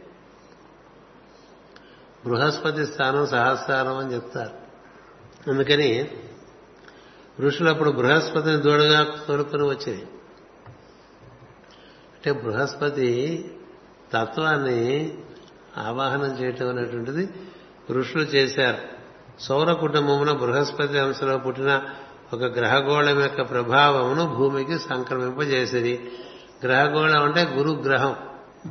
బృహస్పతికి మనకి మనకి మనతో అనుసంధానం చెందడానికి ఆయన ఒక గ్రహం ఉన్నది. ఇప్పుడు మనవుకి ఎట్లా ఒక గ్రహం మనకు బుద్ధి ద్వారా అందింపజేస్తాడో అలాగే బృహస్పతి. బృహస్పతి గ్రహం ద్వారా మనకి అందింపజేస్తాడు. ఆ విధంగా సంక్రమింపజేసరి అప్పటి నుండి బృహస్పతి సంవత్సరం యొక్క ప్రభావం ఏర్పడను. బృహస్పతి సంవత్సరం అంటే పన్నెండేళ్ళు. పన్నెండేళ్ళు అంటే మీరు ఏం చూసుకోవాలంటే మీ జీవితం వరకు మీ జాతకంలో బృహస్పతి ఎక్కడ ఉన్నాడో చూసి అక్కడి నుంచి ప్రతి పన్నెండేళ్ళకే మళ్ళీ ఆ స్థానానికి వస్తుంటాడు. ఇప్పుడు బృహస్పతి సౌరమానం ప్రకారం వృశ్చికంలో ఉన్నాడు. చంద్రమానం ప్రకారం తులలో ఉన్నాడు. అందుకని మనకి మన జాతకంలో సౌరమానం ప్రకారం మనకి బృహస్పతి వృశ్చికంలో ఉన్నాడు అనుకోండి మళ్ళీ వృశ్చికంకి బృహస్పతి వచ్చేటంటే ఒక చక్రం అయిపోయింది. అట్లా ఐదు సార్లు బృహస్పతి చక్రం తిరిగితే నీకు అరవై ఏళ్ళు వచ్చేస్తుంది పన్నెండు ఐదులు అరవై. అంటే అరవై ఏళ్ళు నిండిపోతాయి ఒక చక్రం పన్నెండేళ్ళు. అక్కడ మనకి బాల్యం అయిపోతుంది ఇంకో చక్రం ఇరవై నాలుగు కౌమారం అయిపోతుంది. అక్కడి నుంచి ఇంకో రెండు చక్రాలు. బాల్యం అయిన తర్వాత కౌమారం అనేస్తున్నారు ప్రతిసారి ఇక్కడ. బాల్యం అయిన తర్వాత యవనం. అవుతుంది యవనం అయిపోతే ఇరవై నాలుగు నుంచి మళ్ళీ రెండు పన్నెండు. ఇరవై నాలుగు నలభై ఎనిమిది. అక్కడి నుంచి కౌమారం అయిపోయింది. అక్కడి నుంచి? వార్ధక్యం. ఇలా చెప్పారు అందుకని నలభై తొమ్మిది ఏళ్ళకి అన్ని కట్టేసేమని చెప్పారు పూర్వకాలంలో నలభై తొమ్మిదో సంవత్సరానికి సెవెన్ టైమ్స్ సెవెన్ అన్ని పూర్తి చేసుకుని అటు తిరగడం మొదలుపెట్టు. అక్కడ తిరగడం మొదలుపెట్టి ఇటు పనులు పూర్తి చేసుకుంటుంటే అరవై ఏళ్ళు వచ్చేస్తాయి. అప్పటికి అరవై వస్తాయి. అరవై వస్తే అప్పుడు వార్ధక్యం. సో వార్ధక్యంలో ఇంకా ఇప్పుడు అటే ఎక్కువ చూడు ఇటు ఎక్కువ చూడక. ఎన్ని సంవత్సరాలు? ఒక రెండు బృహస్పతి చక్రాలు ఉన్నాయనుకోండి. ఎనభై నాలుగు అయిపోయింది. అంటే ఏడు బృహస్పతి చక్రాలకి ఎనభై నాలుగేళ్ళు వచ్చేస్తాయి. అందుకని ఏ చక్రానికి ఏ ఏ కార్యక్రమాలు చేసుకోవాలనేది ఒకటి ఉంటుంది. ఇప్పుడు అరవై ఏడు దాటిన వాళ్ళందరికీ ఐదు చక్రాలు అయిపోయింది కదా? ఇప్పుడు ఆరులో ఉన్నారు వాళ్ళు. వాళ్ళకి మిగిలేది ఏమిటి? ఏడు. ఒకటే. మళ్ళీ మళ్ళీ వృశ్చిక రాశిలోకి బృహస్పతి చేసేవరకు పన్నెండేళ్ళు పడుతుంది. ఆ పన్నెండేళ్ళు ఎంతమంది ఉంటామో ఎంతమంది ఉన్నామో ఎవరు తెలుసు? లోపల పూర్తి చేసే కార్యక్రమాలు చేసుకోవద్దు. ఎనభై నాలుగేళ్ళ తర్వాత ఇంకా ఫంక్షనల్గా ఉండదు బాడీ. కలి ప్రమాణం ప్రకారం. ఎందుకంటే అప్పటికే మనకి సహస్ర పూర్ణచంద్ర దర్శనం అని ఉత్సవం చేసేస్తామంటే ఇంక ఈ తర్వాత వీడు ఇంకేం చేయక్కర్లేదని చెప్పడం అనమాట. అంతే కదా? చేద్దామన్నా హ్యాంకాంత అవకతవకనే. ఇటు పెడదామనుకుంటే చేయి అది ముట్టుకుందామనుకుంటే ఇది ముట్టుకుంటూ ఉంటుంది. ఇటు నడుద్దామంటే అటు నడుస్తూ ఉంటాడు మర్చిపోతూ ఉంటాడని ఏవో. సరిగ్గా నడవలేడు కర్రలు పట్టుకుంటూ ఉంటాడు. ఇంకా వాడి వల్ల ఎందుకు హాగా ఉండనే కూడదు ఉంటే ఇబ్బంది పడకూడదు. అంచేది వాడి వల్ల ఇంకా పని అక్కర్లే. అందుకని మీరు ఐదు బృహస్పతి చక్రాల్లో పని పూర్తి చేస్తున్నారు అంటే చాలా నాలుగు బృహస్పతి చక్రాలకి చేస్తున్నారంటే మరీ గొప్ప. నలభై ఎనిమిది. నలభై తొమ్మిదో సంవత్సరం చాలా క్రూషియల్ ఏజ్ అని చెప్తారు. అలాగే ఐదో చక్రం అంటే అరవై షష్టి పూర్తి. మళ్ళీ డెబ్బై రెండు. మళ్ళీ చేసుకున్నాం కదా. డెబ్బై రెండు తర్వాత ఇంకేం మిగిలింది? ఇంకోటే చక్రం ఉన్నట్టు గుర్తుపెట్టుకోవాలి కదా? అలా గుర్తుండాలి. నాకే కాదు అందరికీను. ఇప్పుడు ఎన్నో చక్రంలో ఉన్నాయి. ఇంకా మనకి ఎన్ని చక్రాలు ఉంటాయి? బాగా ఉంటాయి. బాగా ఉంటాయి ఇది. బాగా లేకుండా దారిలోనే పోయిన చక్రాలు కొన్ని లేవు. నలభైకి పోయిన వాళ్ళు యాభైకి పోయిన వాళ్ళు అరవైకి పోయిన వాళ్ళు ఉంటారు. అంచేత ఈ సౌరమాన చక్రం చాలా అవగాహన కావాలి. కిందసారి మన అంటే మనకి ఎప్పుడు కూడా మన జన్మ కుండలిలో కుండలిలో బృహస్పతి ఎక్కడ ఉన్నాడో అక్కడి నుంచి ప్రతి పన్నెండు సంవత్సరాలకు అక్కడికి వస్తాడండి. వస్తే అక్కడి నుంచి ఒక నూతన అధ్యాయాన్ని నువ్వు ఆవిష్కరించుకో. నూతన అధ్యాయాన్ని ఆవిష్కరించుకోవాలి. ఎప్పుడు అవే పనులు చేసుకుంటూ ఉంటాయట? ఇప్పుడు అరవై నుంచి పది డెబ్బై రెండు వరకు ఒక రకంగా పనిచేశారనుకోండి. డెబ్బై రెండు ఎనభైకి ఎనభై నాలుగుకి అలా చేయకూడదు. మార్చుకోవాలి. తదనుగుణంగా. అలా ఉండాలి. అవగాహన లేకపోతే అట్లా గుడ్డెత్తి చేలో పడ్డట్టుగా పోతుంటే ఎక్కడ పడిపోతాయి? కదా. అందుచేత ఈ దూడ సహాయంలో ఛందస్సులనబడు క్షీరములను పిండి తమ ఇంద్రియములను పోషించుకున్నది ముందు బృహస్పతి అంటే పుష్టి అండి. జూపిటర్ బాగా ఉంటే ఫుడ్ బాగా తింటూ ఉంటాడు మనిషి. వాడికి అంటే అది ఉత్తమమైన సంస్కారం అయితే జ్ఞానం.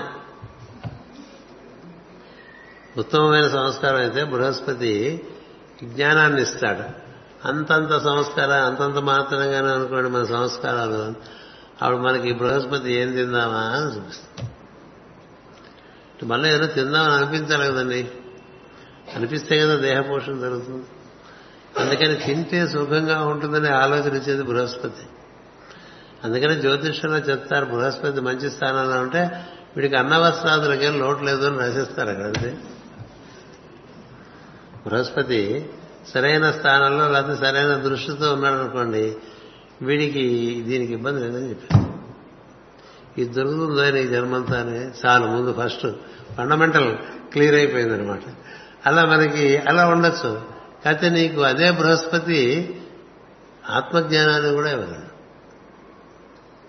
అసలు ముందు ఇది ఉంటే కదా అది ఆత్మజ్ఞానం ఆకలితో ఆత్మజ్ఞానం రాదు. అందుచేత ఇక్కడ ప్రధానంగా ఇప్పుడే కొత్త కొత్తగా జీవులు దేహాల్లో పోషించుకునే విధానం నేర్చుకుంటున్నారు కాబట్టి వాళ్ళు ఏం వాళ్ళకి జీవులకు బృహస్పతి అనుగ్రహం వల్ల మనస్సునకు ఇంద్రియములకు దేహమునందు స్థానములు ఏర్పడినవి. అంటే ఇంద్రియములు స్థానములు ఏర్పడటం అంటే మనకి కన్ను ఉండొచ్చు దాంట్లోంచి చూడగలగాలి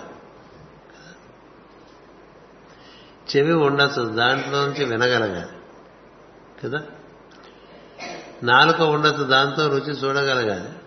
చర్మం ఉండొచ్చు దాంతో స్పర్శ తెలిసి తెలిసి ఉండాలి. ముక్కు ఉండొచ్చు వాసన తెలిసి ఉండాలి కదా? ఇది పుట్టంగానే పిల్లలకి అది ఉండదు. గుర్తుపెట్టుకోండి. పుట్టంగానే పిల్లలకు ఉండేది రుచి. ఏడుస్తుంటాడు నూట ఏదైనా వేయండిది తర్వాత స్పర్శ. తర్వాత వినికిడి చూపు అట్లా వస్తాయి. వాసన వాసన తెలియదు వాడికి మొదట్లో. వాడికే వాసన తెలిస్తే మనం వాడి వాడు ఎందుకు పడుకున్నాడండి. వాళ్ళ అమ్మ ఎక్కడో పని చేసుకుంటే వాడు అన్నీ ఎక్కడే చేసేసుకుంటాడు కదా. వాసన ధరిస్తే? వాసన ధరిస్తే ఇంకా బాగా ఏడుస్తాడు వచ్చేవారు. వాసన ధరిపోతే అందులో పడి ఉంటాడు. అట్లాగే మరి తెర పుట్టంగానే ఇలా కళ్ళు దిబ్బగానే చూసేసాడు చూసేసాడు అంటారు. అప్పుడే రాదు చూపు అప్పుడే రాదు దేని వల్ల వస్తుంది బృహస్పతి అనుగ్రహం వల్ల ఇవన్నీ బాగా చురుగ్గా పనిచేస్తాయి. అంటే వాటికి సంబంధించిన అంగాలు ఉంటాయి. అంగాలు ఉంటాయి తప్ప వాటిలోకి ఆ ప్రజ్ఞ ప్రసరించి నీకు కావాల్సినటువంటి సుఖమును ఇంద్రియ సుఖమును ఇవ్వాలి కదా? ఇవ్వాలి. మనం ఆలోచిస్తున్నాం మనం పుట్టినప్పుడు మనకి ఏం జరిగిందో మనకు తెలియదు. ఎందుకంటే మనకి మహా తెలిస్తే మూడేళ్ళ నుంచి తెలుస్తాయి. మహామేధావి అయితే మూడేళ్ళు లేకపోతే ఐదేళ్ళ నుంచి తెలుస్తాయి. అంతకుముందు ఇవన్నీ లేనివి మనలో ఏర్పరిచినటువంటి వాడు సహస్రాల నుంచి ఏర్పరుస్తారు ఆ ప్రజ్ఞ. అలా దిగి వస్తుంది. అందుచేత దూడ సహాయమున ఛందస్సులనబడి క్షీరముల పిండి ఇంద్రియములను పోషించుకున్నది. జీవులకు బృహస్పతి అనుగ్రహం వలన మనస్సులకు ఇంద్రియములకు దేహములందు స్థానములు ఏర్పడినవి. అది చెప్పడానికి చెప్పేది రుచి వలన సంతోషము కలుగుట. చాలా మందికి రుచి అంత ఆసక్తి ఉండదు కదా? అంటే అక్కడ బృహస్పతి అంతగా స్థానం కొనలేదు అన్నది స్థానం కొనాలనుకోండి రుచి వాడు తినేది ఏదో రుచిగానే తింటాడు రుచిలో తింటాడు ఎందుకని? రుచి తెలియకుండా తింటే దేహంనందు పోషణ అంత బాగా షడ్రుచులు ఉండాలి. రోజు భోజనంలో పూర్వకాలంలో షడ్రుచులు ఉండేవి. మనం ఇప్పుడు చాలా రుచులకి అనర్హతలు పొంది ఉన్నాం కదా. ఉప్పు తినకూడదు దాంతోనే మొదలవుతుంది కదా. కన్నా బీపీ వచ్చేసిందంటే కాస్త ఉప్పు. ఉప్పు తినకూడదు. షుగర్ తినకూడదు. మధురం ఉండకూడదు కదా. తీపి ఉండకూడదు కదా. బగర తినాం. బగర ఎక్కడ తింటున్నారు? ఎవరిని అవుతున్నారు పచ్చిమొక్కలు బగర తిన్నారు. ఒక చిన్నప్పటి నుంచి అలవాటు అయిపోయింది అనుకోండి మనకి షుగర్ ప్రాబ్లమ్స్ ఉండవు. ఇప్పుడైనా ఒక్కలు కొనేయండి గుళ్ళోకి వెళ్ళిపోయి ఏంటి ఇలా వచ్చేసారు ఒక్కలు కొనుక్కోవడానికంటే? ఒక్కరోజు నోట్లో పెట్టుకుని అట్లా సఫరిస్తుంటే అన్నది తర్వాత ఒకరు వెళ్తుంది శరీరంలోకి పూర్వకాలంలో అలాగే ఉండేవాడు అది ఊరికే పొడులు చేసేసుకోవటం కాదు. ఒక ఒక్క చెక్క. అలా ఉంటుంది బుగ్గ నేనేం చేసినా అది వగర సప్లై చేస్తూ ఉంటుంది. కదా వగర తినాం ఏమైంది? ఉప్పు లేదు. తీపి లేదు. వగరు లేదు. చేదు తినబుద్ధి కాదు. కదా? చేదు తినబుద్ధి. ఊరికే పులుపు తింటూ ఉంటాం. అందుకనే మనకి ఆవేశకావేశాలు రోషాలు ఇవన్నీ ఎక్కువ ఉంటాయి. పులుపు. ఇంకేం మిగిలింది? కారం. బాగా గుర్తేసాడు ఈ పులుపు కారం పులుపు కారంతో ఆంధ్రులు ఎన్ని హోటల్స్ ఎన్ని హాస్పిటల్స్ పోషిస్తున్నారో మీరు నేను ఒకసారి విజయ విజయ మెడికల్స్ అని చెన్నైలో ఒక ఆయన ఉప్పు కారాలు బాగా తిని మొత్తం పేవులన్నీ పాడు చేసుకున్నాయని ఒక ఆయన సందర్శించడానికి వెళ్ళా. వెళ్తే సరే ఆయనకి ట్రీట్మెంట్ చేస్తున్నారు. ఈ లోపల డాక్టర్ గారు వచ్చారు ఆయన తెలుగువాడే నేను పలకరించి ఎందుకు ఇలా అవుతుంది అంటే ఎందుకు ఇలా అవుతుంది ఏమిటి మీరందరూ ఇలా తినటం బట్టే మేము బతుకుతున్నాం అని చెప్పాడు. మీరంటే తినబట్టే మేము బతుకుతున్నాం. అంతా మా పేషెంట్స్ అంతా ఆంధ్రులే అని చెప్పి. మనం తినంత ఉప్పు కారాలు ఎవరు కదా. కదా? అంచేత షడ్రుచులు ఉండాలి భోజనంలో. షడ్రుచులు భోజనంలో ఉండాలని తెలియడానికి బృహస్పతి ఉండాలి. అదొకటి షడ్రుచులు భోజనంలో ఉండాలని తెలియాలంటే ఎవరు తెలియపరుస్తారండి బృహస్పతి తెలియపరుస్తారు బృహస్పతి గురువుగారి రూపంలో వాడి రూపంలో వీడియోలో వచ్చి ఇలా ఉండాలి అని చెప్తే అది చేసుకోవడానికి ప్రయత్నం చేసుకోవాలి. కదా? అంచేత రుచి కలిగించేటువంటిది కూడా బృహస్పతి అని చెప్పడం వల్ల ఇవన్నీ చెప్పుకుంటూ వచ్చా అన్నము తినడం వలన ఆకలి తీరుటైన సుఖము ఏర్పడినవి. అన్నం తినడం అంటే వరిని కాదు ఆహారం అని అర్థం చేసుకో ఆహారం తీసుకోవడం వల్ల సుఖంగా ఉంటుందా ఉండదా? మూర్తి గారు? అది. అందుకని ఆహారం తీసుకుంటే సుఖంగా ఉంది అనుకున్న వాళ్ళందరూ బృహస్పతి బాగా పనిచేస్తున్నారు. అందరికీ ఆహారం తీసుకుంటే అంత సుఖంగా ఉండదు. ఏమిటో ఎక్కువ తినేశానని లేకపోతే ఏదో పడలేదని గ్యాస్ వచ్చేసిందని కడుపులో ఏవేవో బాధలు పడిపోతుంటారు కదా. తినటం వల్ల సుఖపడుతున్న వాళ్ళు ఎంతమంది ఉన్నారో చెప్పండి.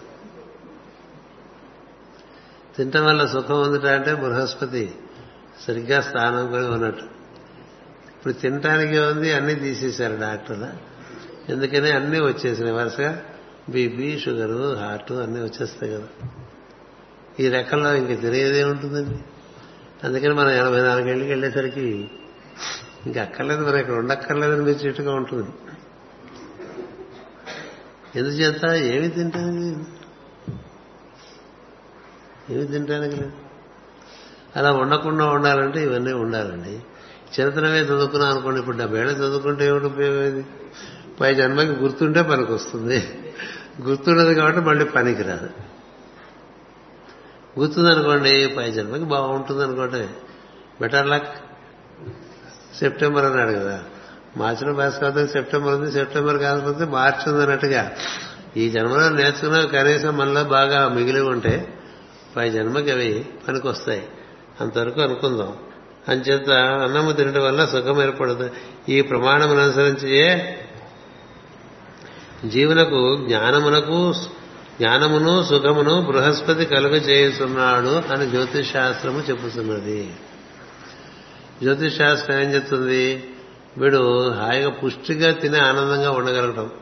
ఏ జబ్బు లేకుండా. అది బృహస్పతి అనుగ్రహం చిట్ట చేయడం వరకు ఏ విధమైన క్యాటరాక్ ఆపరేషన్లు చేసుకోకుండా కళ్ళు కనపడుతూ ఉంటాం. రుచి తగ్గకపోవటం వినికిడి తగ్గకపోవటం స్పర్శ తగ్గకపోవటం వాసన తగ్గకపోవటం. అలా ఉన్నాడనుకోండి ఆ బృహస్పతి అంటే ఆ జీవుడి విషయంలో ఆ బృహస్పతి అద్భుతంగా పనిచేస్తుంది మనకి దారిలోనే చాలా ఒక్కొక్కటి ఒక్కొక్కటి ఒక్కొక్కటి తగ్గిపోతూ వస్తుంటాయి. కళ్ళు కనబట్టలేదు చెవులు వినబట్టలేదు రుచి తెలియట్లేదు వాసన తెలియట్లేదు. స్పర్శ కూడా తెలియకపోతే ఇంకా కష్టం. అలా అవుతూ ఉంటుంది. వీటన్నిటికీ మీకు జ్యోతిషం వల్ల తెలుస్తుంది. అందుకని జ్యోతిష్ శాస్త్రం కావాలి. అందుకనే మనకి అంగానాం నయనం ప్రధానం వేదాంగానాం జ్యోతిషం ప్రధానం అని మనకి దేహంలో కన్ను లేకపోతే ఏముందండి బతుకు? గుడ్డు బతికే కదా. అట్లాగే జ్ఞానం తెలుసుకుందాం అనుకుంటే జ్యోతిషం తెలియాలి. అలా అనగానే మీరు అందరూ దుఃఖపడిపోతారు ముందు మాకు. తెలియదు కదా అని. ఏం పర్లేదు నేర్చుకుంటాను ఆయన గుర్తుపెట్టుకోండి. ఇదే జ్యోతిషం. ఎందులోంచి ఎందులోకైనా జ్ఞానం వచ్చేటువంటి విధానం మన దగ్గర ఉన్నది. అందుచేత అని చెప్పాడు. అని జ్యోతిశాస్త్రం చెబుతున్నది.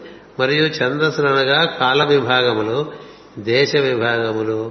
దీన్ని బట్టి సంవత్సరం అందరి ఋతువులు సంపదలు పాడి పంట వాని కొలతలు తూనికలు భూపరిమాణము యొక్క కొలతలు మొన్నగునవన్నీ మానవుడు నేర్చుకోలేను వృద్ధానికి ఒక కొలత ఉంటుంది. కొబ్బరి చెట్టు వేసామనుకోండి ఇది ఎన్ని సంవత్సరాలు పూర్తిగా పెరుగుతుంది? ఒక కొలత. కదా? ఇవాళ వేస్తే రేపు తీసుకోవడానికి ఏం లేదుగా? తోటకూరలాగా. తోటకూర అయినా మూడు రోజులకు నాలుగు రోజులకు వస్తుందేమో. కదా? అయితే పెద్దానికి కొలతలు ఉన్నాయి తోటకూరకు ఒక కొలత కొబ్బరి చెట్టుకు ఒక కొలత మామిడి చెట్టుకు ఒక కొలత. అలాగే పుష్పాలైనా కొన్ని కొన్ని ఋతువుల్లో పూసే పుష్పాలు కొన్ని ఋతువుల్లో పూయవు. మొన్న ఈ మధ్య అక్కడ ఏదో మొక్క ఎందుకేది సంవత్సరం చేయం పోయట్లేదు తీసేద్దాం ఉందా అది పూట మొదలుపెట్టింది అంటే అన్నానని మొదలుపెట్టడం మొదలుపెట్టడం కాదు. చలి బాగా ఉంటే అది పూస్తుందని మాకు తెలిసింది. అసలు ఈ మొక్క చలి ప్రదేశాల్లో వేసుకోవాలని తెలిసింది అనుకోండి. ఇప్పుడు మన ఇంట్లో ఎందుకు వేసుకుంటాం? విశాఖపట్నంలో చలి ఉంది. డిప్రెషన్ వస్తే తప్ప మనకి చల్లేదు కదా. శీతాకాలంలో డిప్రెషన్ వస్తే చలి తప్ప లేకపోతే మనకి చలి అందుకని ఏ ఏ మొక్కలు ఏ ఏ ఋతువుల్లో వేయాలి ఏ ఏ మొక్కలు ఏ ఏ ఋతువుల్లో వేయాలండి ఏ ఏ పూల మొక్కలు ఏ ఏ ఋతువుల్లో వేయాలి ఏ ఏ కారగా కూరగాయలు ఏ ఏ ఋతువుల్లో వేయాలి ఏ ఏ ఫలములు ఏ ఏ ఋతువుల్లో తినాలి పూర్వకాలం జ్ఞానం ఉండేది ఒక్క తరం వెనక్కి వెళ్తే ఒక్క తరం వెనక్కి ఉండేది ఇప్పుడు లేదు ఆరు ఋతువులకి ఆరు ఆరు రుచులకి సంబంధం పెట్టారండి ఆరు ఋతువులు ఆరు రుచులు అందుకని షడ్ షడ్రసోపేతమైన భోజనం అంటారు. షడ్రుచులు కలిగితేనే షడ్రసోపేతమైన భోజనం కదా? బాగా భోజనం మనకి ఏ హోటల్లోనో అన్ని రకాలు ఇరవై పెడితే అబ్బా చాలా షడ్రసోపేతంగా పెట్టారంట లేదు. అది షడ్రసోపేతం కాదు విస్తారమైన భోజనం. కానీ ఆ రుచులు ఉన్నాయా? అసలు షడ్రసోపేతం అని అనగలమా ఇప్పుడు? తడుకోవాల్సిందే కదా అంచేత ఇలా ఈ విషయాలన్నీ ఇప్పుడు వీటన్నిటికీ కొలతారు ఛందస్సులు అంటే అర్థం ఏంటంటే ఇప్పుడు మన జీవితం ఇందాక చెప్పా ఏడు బృహస్పతి చక్రాలని. అది ఛందస్సు. కదా? అలాగే కొబ్బరి చెట్టుకి ఒక కాలం ఉంటుంది. తాటి చెట్టు అబ్బో చాలా ఎక్కువ ఉంటుంది. ఏ ఏ చెట్టు ఎంతెంత కాలం ఉంటుంది ఎంతెంత కాలం ఫలాలు ఇస్తాయి ఇప్పుడు చాలా మామిడి తోటలు కొన్నాళ్ళు పోయిన తర్వాత ఇంకా అవి మొండిగేసేస్తాయి అయిపోయింది. కదా? ఇప్పుడు ఆవు ఉంది ఎన్నాళ్ళు ఈంతుంది? దాని అసలు దాని జీవన పరిమాణం ఎంత? ఎన్నేళ్ళు ఉంటుంది ఒక ఆవు? ఒక కుక్క ఎన్నేళ్ళు ఉంటుంది? ఒక దోవ ఎన్న ఎన్ని రోజులు ఉంటుంది? ఇవన్నీ ఛందస్సు. అంటే కాలంలో విభాగాలు ఈ కొలతలు వాటి వాటికి వాటి వాటికి అట్లా అప్లై అయిపోతాయండి. మనిషి చాలా బతికితే ఎనభై నాలుగు సంవత్సరంలో. అసలు ఇచ్చింది కలియుగంలో ప్రమాణం వంద సంవత్సరాలు. ప్రస్తుతం ఉండే కాలమాన పరిస్థితి ప్రకారం ఎనభై నాలుగు సంవత్సరాలు. అందుకని ఎనభై ఒక్క సంవత్సరాలకే చాలా మంది సహస్ర పూర్ణచంద్ర దర్శన ఉత్సవం చేసుకుంటారు. ఎందుకు అధిక మాసాలు అంటాము అదే బ్లూ మూన్స్ అంటారు వెస్ట్లో. ప్రతి మూడేళ్ళకే ఒక బ్లూ మూన్స్ ప్రతి మూడేళ్ళకే ఒక అధిక మాసం వస్తుంది. ఎనభై ఒక్కేళ్ళలో ఎన్ని అధిక మాసాలు వస్తాయి? ఇరవై ఏడు అధిక మాసాలు వస్తాయి. ఎనభై ఒక్క పన్నెండులు వేసుకోండి దానికి ఇంకో ఇరవై ఏడు కలపండి కలిగితే నూట ఎనిమిది అవుతాయి. అందుకని ఎనభై ఒక్కేళ్ళు నిండితే సహస్ర పూర్ణచంద్ర దర్శనం చేసేసుకోండి ఎనభై నాలుగు బ్లూ మూన్స్ కౌంట్ చేయకుండా. అలా పెట్టారు. అందుచేత ఇట్లా మనకి మనిషికి జంతువులకి జంతువుల్లో కూడా అన్నిటికీ ఒకే పరిమాణం కాల పరిమాణం లేదు. వయస్సు లేదు ఆయుష్ లేదు. అలాగే వృక్షాల్లో అన్నిటికీ ఒకటే విధంగా లేదు. మొక్కలకి లేదు పూల చెట్లకి లేదు కూరగాయల చెట్లకి లేదు. వేటి వాటి చక్రాలు వాటికి ఉన్నాయి. కాలచక్రాలు. ఆ కాలచక్రాలన్నీ ఈ భూమి మీద ఇలా ఏర్పడటానికి ఎవరి అనుగ్రహం వల్ల ఏర్పడినాయి? బృహస్పతి అనుగ్రహం వల్ల అందుకని మనం ఏం చేయాలి మన జీవితంలో? మన జీవితం కూడా ఛందోబద్ధంగా చేస్తాం. కదా? ఛందోబద్ధం అంటే రోజు ఇరవై నాలుగు గంటలు ఉంది. ఇరవై నాలుగు గంటలు నువ్వు ఎలా విభాజన చేసుకుంటావు? దేనికి ఎంత టైం కేటాయిస్తావు? ఇందులో నీ బుద్ధికి ఎంత టైం కేటాయిస్తావు? నీ పోషణకి ఎంత కేటాయిస్తావు? అవి కేటాయించుకుని అదే విధంగా చేసుకుంటూ ఉంటే నీకు బృహస్పతి అనుగ్రహం లభిస్తుంది. దాన్ని రిథమ్స్ అంటూ ఉంటాం. రిథమ్స్ రిథమ్స్ అంటూ ఉంటాం. అందుకని పొద్దున ఆరు గంటల ప్రార్థన సాయంత్రం ఆరు గంటల ప్రార్థన. It's okay. తర్వాత ఏమిటి? మిగతా సమయంలో ఏమిటి నీ రిథమ్స్? ఎనిమిది జాములు ఉన్నాయి రోజులో. మూడు గంటల చొప్పున ఎనిమిది జాములు ఉన్నాయి. ఆరు గంటలు తొమ్మిది గంటలు పన్నెండు గంటలు మూడు గంటలు ఆరు గంటలు తొమ్మిది గంటలు మళ్ళీ పన్నెండు గంటలు. ఈ జాముల్లో శాస్త్రాన్ని మనం చదువుకున్న పురాణాలు ఈ జాములో లేచాడంటాడు. ఏ జామో మనకు తెలియదు రాత్రి మూడో జాములో లేచాడంటే ఎప్పుడు లేచినట్టు? మూడు గంటల తర్వాత లేచినప్పుడు రాత్రి నాలుగో జాములో అంటే ఆరు నుంచి తొమ్మిదికో జాము. తొమ్మిది నుంచి పన్నెండుకో జాము. పన్నెండు నుంచి మూడుకో జాము. మూడు నుంచి ఆరుకో జాము. కదా? అందుకని బాగా రెండో జాముకు చేరుకున్నాడని రాస్తాడు. రాత్రి రెండో జాముకి ఫలానా హస్తిన చేరుకున్నాడు ద్వారక నుంచి అని రాశారనుకోండి మరి ఏం తెలుస్తుంది? రెండో జాము అంటే తొమ్మిది నుంచి పన్నెండు గంటల లోపల చేరుకున్నాడు అనమాట అట్లా ఎనిమిది విభాగాలు మనం తీసుకోవచ్చు రోజుని. అలాగే ఆరు విభాగాలు తీసుకుని రెండు రెండు గంటలు నాలుగు నాలుగు గంటలు ఒక విభాగం చేసుకోవచ్చు.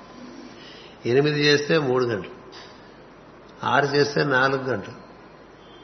నాలుగు ఐదు చేసేది ఒకటి ఉంది. ఐదు ఐదుతో విభజన కూడా ఉంది. అప్పుడు డెబ్బై రెండు డెబ్బై రెండు డెబ్బై రెండు నిమిషాలు తప్ప నీకు చక్రం వస్తుంది. లేకపోతే నాలుగుగా విభజన చేసుకుంటే సూర్యోదయం మధ్యాహ్నం సూర్యాస్తమయం అర్ధరాత్రి నాలుగు విభాగం ఏదో ఒక ఛందస్సును నీ జీవితంలో నువ్వు అనుసరించావనుకో. ఏదో ఒక ఛందస్సు. అందుకని ఆ విధంగా నేను జామును ఫాలో అవుతావా? జామును ఫాలో జాము మనకి ఒక ముఖ్యమైనటువంటి విభాగం. అట్లా మనకి పగలంతా ఆరు గంటల నుంచి పన్నెండు గంటల వరకు ఒక రకంగా నడిస్తే పన్నెండు గంటల నుంచి ఆరో రకంగా అదే విధంగా నడవదు. అందుకనే పన్నెండుకి బ్రేక్ చేసుకోమంటారు ఎందుచేత వృత్తంలో నాలుగు విభాగాలు చేస్తే ది ఆపోజిట్స్ ఆర్ ఈక్వల్ అంటారు. అంచేత మీరు పొద్దున్న చేసినట్లుగా మళ్ళీ సాయంత్రం ఆరు గంటల నుంచి మళ్ళీ అదే అనుకూలత. ఫేవరబిలిటీస్ మారిపోతూ ఉంటాయి. అన్ఫేవరబిలిటీస్ వస్తూ ఉంటాయి. ప్రతి నాలుగు గంటలకి ప్రతి నాలుగు విభాగం చేసామనుకోండి ఆరు నుంచి పన్నెండు వరకు ఒక రకం. పన్నెండు నుంచి ఆరు వరకు ఒక రకం. ఆరు నుంచి మళ్ళీ అర్ధరాత్రి పన్నెండు వరకు ఒక రకం. పన్నెండు నుంచి అర్ధరాత్రి నుంచి ఆరు గంటల వరకు ఒక రకం.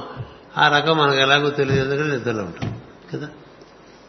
కాకపోతే తెల్లవారుజామున మూడు గంటల నుంచి లేవటం పెట్టారు. పూర్వకాలంలో పెద్దవాళ్ళంతా మూడు గంటలకు లేచి అప్పుడు చేసుకునేవాళ్ళు ధ్యానాది కార్యక్రమాలన్నా. చాలా సూర్యుడు లేవు. పొద్దు పడవంగానే ఆరున్నర ఏడు గంటలకల్లా పొలం గడిపేవాడు రాత్రి తొమ్మిది గంటల్లో పడుకున్నాం తొమ్మిది గంటల నుంచి మూడు గంటలంటే ఆరు గంటలు అయిపోయిందంటే చాలదా? ఏదో ఒక విధానం నువ్వు పెట్టుకోవాలి. నువ్వు టైం టేబుల్ పెట్టుకోవాలి. ఆ time table in tune with the chants of Jupiter ఉందనుకో. మనం పదకొండింటికి పడుకుంటున్నాం అనుకోండి. అది ఏ విభాగం? తొమ్మిదింటికి ఒకటి పన్నెండింటికి ఒకటి మధ్య జాము కదా. పదిన్నర పడుకో. అది లెక్క. ఆ తెలివి ఉండాలి తొమ్మిది నుంచి పన్నెండు వరకు ఒకటి ఉన్నప్పుడు పన్నెండు పదిన్నర పడుకుంటే సగం జామున్నర కదా. అలాగే నాలుగున్నరకు లేస్తే అది మూడు నుంచి ఆరుకి మధ్య ఉండేటువంటి అంటే ఒకటిన్నర. అంటే అరజాము అవుతుంది. ఇట్లా ఏదో చక్రం పట్టుకుని నువ్వు నడుస్తూ ఉంటే నీకు చాలా అనుసంధానం లభిస్తుంది. ఇవన్నీ ఇక్కడ చెప్ప అన్నీ రాయలేరు కదండి. మనసుగా రాసినవే నేను కొంచెం ఇంకొద్దిగా అందుకనే చెప్పా ఇది వివరించుకుంటూ ఉంటే మనకి మళ్ళీ ఇంకొంచెం తెలియపరుస్తుంటారు తెలుసుకుంటూ ఉండొచ్చు. ఇది మార్గం. అంటే మనకి ఇప్పుడు ఎనిమిది బాగైంది ఈ బృహస్పతి మనం పూర్తి చేసుకోవాలంటే మాకు టైం పడుతుంది. ఎందుకంటే ఈయన దగ్గర చాలా విషయాలు ఉన్నాయి చాలా విషయాలు ఉన్నాయి అంచేత పాడి పంట వారి కొలతలు తూనికలు భూ పరిమాణము యొక్క కొలతలు మునగరవన్నీ మానవుడు నేర్చుకున్నాను అంతేకాక బృహస్పతిని అంగిరసుడు అందరూ అంగముల యొక్క రసమే అంగిరసుడు అని వేదములు చెప్పుతున్నవి. దేహమందుల వివిధ గ్రంథులు స్రావములు బృహస్పతి ప్రభావం వలన కలుగుతున్నవని జ్యోతిష్ శాస్త్రము చెబుతున్నది. మనకి చాలా గ్లాండ్స్ సెక్యూరిటీ కావు. మామూలుగా సామాన్యంగా సెక్యూరిటీ అయ్యేవి కూడా అంతంత మాత్రంగా అవుతున్నాయి మన జీవన విధానం వల్ల. మామూలుగా మనకి గ్రంథులు మనకి ఎక్కడెక్కడ ఉన్నాయి? సహస్రాల నుంచి మూలాధారం వరకు ఈ ఏడు ప్రజ్ఞా కేంద్రముల నుంచి స్రవములు ఉన్నాయి. అందుకనే మనం గోవు పిండుకోదు పిండుకోగలిగితే అందు నుంచి ఏడు లోకముల జ్ఞానము పిండుకోవచ్చు. మనం ఎక్కువగా మణిపూరకము అంటే బొడ్డు స్వాధిష్టానము మూలాధారము ఈ మూడే పిండుకుంటాం. అవి కూడా అడ్డగోలుగా పిండుకుంటాం కాబట్టి అవి పనిచేయవు. ఇప్పుడు ప్యాంక్రియాస్ పనిచేయట్లేదు అంటే ఏమైంది? ప్యాంక్రియాస్ పనిచేయట్లేదు. స్ప్లీన్ పనిచేయట్లేదు. వాటి వాటికి టెంపరేచర్స్ మారిపోతుంటాయి. కిడ్నీస్ పనిచేయట్లేదు. అంటే ఏం చేసాం ఏవో కాస్త కూస్త సర్వించేవి కూడా పాడు చేసుకోవడం నేర్చుకున్నాను తప్ప. ఆ పైన హృదయం నందు హృదయ గ్రంథి ఉన్నది. థైమస్ గ్లాండ్ అంటూ ఉంటారు మెడికల్ సైన్స్లో. అదే మనకేం దాంతో మనకేం పని లేదంటూ ఉంటారు డాక్టర్లు. ఎందుకంటే జనానికి అంతే. అది ఎక్కడో సిద్ధపురుషుడు ఉంటే వాడికి అది స్రవిస్తూ ఉంటుంది. హృదయం చేరిన వాడికి హృదయ గ్రంథి సవిస్తుంది. అట్లే కంఠం చేరిన వాడికి కంఠం గ్రంథి సవిస్తుంది. ఆజ్ఞ చేరిన వాడికి ఆజ్ఞ స్రవిస్తుంది. ఇవన్నీ స్రవించేవి. ఎవరి వల్ల స్రవిస్తాయి ఇవి? బృహస్పతి వల్ల స్రవి. అట్లా ఏర్పాటు చేశారు నీలో జ్ఞానం పెరుగుతున్న కొద్దీ ఈ కేంద్రములన్నీ మనం స్పృశిస్తే అక్కడి నుంచి అవన్నీ మనం చూసారా? ఆవు సన్నులు ముట్టుకున్నట్టుగా పట్టుకోగానే అక్కడి నుంచి అవి స్రవించడం మొదలు వాటి జోలికే పోవు అవి ఎండిపోతాయి. కదా? పీనియల్ గ్లాండ్ అంటారు పిట్యూటరీ అంటారు. అన్నీ ఉన్నాయి కదా? ఇందులో పనికొచ్చేవి చాలా తక్కువ అని చెప్తారు మెడికల్ సైన్స్. ఎందుకంటే అవి పనిచేసేంత స్థితికి మనం ఎవరే ఎదగల. ఎదగల. అందుచేత ఈ విధంగా ఇవన్నీ శ్రవించాయనుకోండి అద్భుతమైనటువంటి అనుభూతి జీవితంలో. ఈ శరీరంలో ఉండే మొత్తం సృష్టి అంతా అనుభూతి చెందుతూ ఉంటాడు ఒక మహర్షి. ఈ శరీరంలో ఉండి మొత్తం సృష్టిని అనుభూతి చెందుతూ ఉంటాడు. ఏ లోకాల్లో ఏం జరుగుతున్నాయో అలా తెలుసుకున్నటువంటి వారు వ్యాసాది మహర్షులు మైత్రేయాది మహర్షులు కదా? మహర్షులు అందరూ అలాంటి వారి. మరి మనకేం తెలుసు? నరకసందులో ఏం జరుగుతుందో కూడా మనకు తెలియదు ఎందుకు? పక్క గదిలో ఏం జరుగుతుందో కూడా తెలియదు. ఇది ఒక పరిస్థితి. చేతి ఇంత వ్యాపనం ఇస్తాడు. అంతేకాదు ప్రాణములకు కూడా ఆయన ప్రజ్ఞా ప్రాణం. ఎందుకంటే ప్రజ్ఞలో భాగంగానే ప్రాణం వస్తుంది. ఇక ప్రాణములు చక్కగా పనిచేయడానికి కూడా బృహస్పతి. అంచేత ఈ ఈ వివిధ గ్రంథులు స్రావములు బృహస్పతి ప్రభావం కలుగుతున్నవి. స్రావములు అంటే ఇప్పుడు మనకి కంట్లో ఏమైనా పడుతుందనుకోండి కంటించి నీరు వచ్చి తీసేస్తుంది. లాక్రిమోనియల్ గ్రాండ్స్ అంటూ ఉంటాయి కదా. అదే నాలుగు మీద నీళ్ళు ఊరుతూ ఉంటాయి రుచి కలగదు కదా. అలా మనకి దేహంలో రకరకాలుగా స్రవించి మనని పోషించేటువంటివి ఉన్నాయి. మనని రక్షించేటి ఉన్నాయి. ఇవన్నీ కూడా ఎక్కడి నుంచి వచ్చినాయి? ఈ భూమికి బృహస్పతి నుంచి వచ్చినాయి. అని చేత అంతవరకు మనం చెప్పుకుందాం. ఇంకా తర్వాత మనకి దేవతల కథ వస్తుంది ఇంద్రుడిని పట్టుకొచ్చారనేటువంటిది తర్వాత కథగా మనం చెప్పుకుంటాం. ఇప్పుడు మనకి రెండు దూడలు పట్టుకొచ్చి ఋతు చక్రవర్తి భూమి మీద ఒకటి మనవు అతని వల్ల సకల ధర్మములు భూమి మీద. భూమికి భూమి జీవులకి ధర్మాలన్నీ ఏర్పడు బృహస్పతిని పట్టుకొచ్చి చెప్పారుగా రకరకాలైనటువంటి ఛందస్సులు జ్ఞానము రసానుభూతి సుఖము జ్ఞాన సముపార్జన ఇలాంటివన్నీ బృహస్పతి వంట వల్ల భూమి మీద ఏర్పడటానికి వీలు పడ్డది. అలా రెండు దూడలు అయినాయి మనకి. ఇలా మిగతా దూడలన్నీ జాగ్రత్తగా మనం అర్థం చేసుకుందాం. ఎందుకంటే కొంచెం మనకి సమయం పట్టినా ఇప్పుడు నేను ముందాక మీరు చదివినప్పుడు ఏముంటుంది అర్థం కాదు. ఏమర్థం కాదు. ఎందుకు చదివేశారంటే ముందు అన్ని దూడలు ఒకసారి చదివేస్తే ఆ తర్వాత మనం బ్రేకుల్లో చదువుకుంటాం కదా.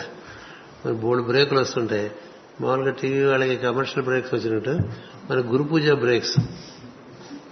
మన కనుక కార్యక్రమాలన్నిటికీ కేవలం గురు పూజ బ్రేక్స్ వల్లే మనకి భాగవతంకి సెలవు వస్తూ ఉంటుంది నాగా పడుతూ ఉంటుంది. అంచేత ఒకసారి ముందు సిలబస్ అంతా చెప్పుకుని ఆ తర్వాత పాఠంలోకి వెళ్తున్నాం. నిజానికి ఇంకో రహస్యం ఉంది. మీరు ఏదైనా పుస్తకం చదువుకుందాం అనుకుంటే ముందు పుస్తకంలో విషయ సూచిక అంతా చదివేయాలి. విషయ సూచిక కూడా లేకుండా పుస్తకాలు వస్తున్నాయి. ఎరుగురు అది వేరే సంగతి. మన కాలం పుస్తకం అందుకనండి మూఢం ఎప్పుడు తెలియాలంటే ఎన్ని పేజీలు ఎక్కడ తిప్పుతా? విషయ సూచిక చూస్తే వెళ్ళిపోతుంది. కదా? ఎప్పుడు చంద్రగ్రహణాలు అక్కడ చూస్తే తెలుసు ఏది ఎప్పుడు ఎక్కడ చూ శుభముహూర్తాలు ఎక్కడ కనబడతాయి? విషయం సూచిక అసలు మొత్తం ఏముంది పుస్తకంలో? తెలియాలంటే విషయ సూచిక అంతా ఒకసారి చూసేయాలి. ఇట్లా విషయ సూచిక అంతా చూసేసినట్లుగా ఇప్పుడు మొత్తం దూడల గురించి ఒకసారి పఠనం చేయడం జరిగింది. వివరణం చేసుకుందాం. అది మనకి గురు పరపరాగతమైనటువంటి అనుగ్రహం చేత మాస్టర్ ఇచ్చిన విషయమే ఆధారంగా పెట్టుకుని దాన్ని ఇంకా కొంచెం విస్తారంగా చెప్పుకోవడానికి ప్రయత్నం చేద్దాం. స్వస్తి ప్రజాభ్య పరిపాలయంతాం. న్యాయేన మార్గేణ మహిం మహేషా ఓ బ్రాహ్మణేభ్య శుభమస్తు నిత్యం లోకా సమస్త సుఖినో భవంతు. లోకా సమస్త సుఖినో భవంతు. లోకా సమస్త సుఖినో భవంతు. ఓం శాంతి శాంతి శాంతి.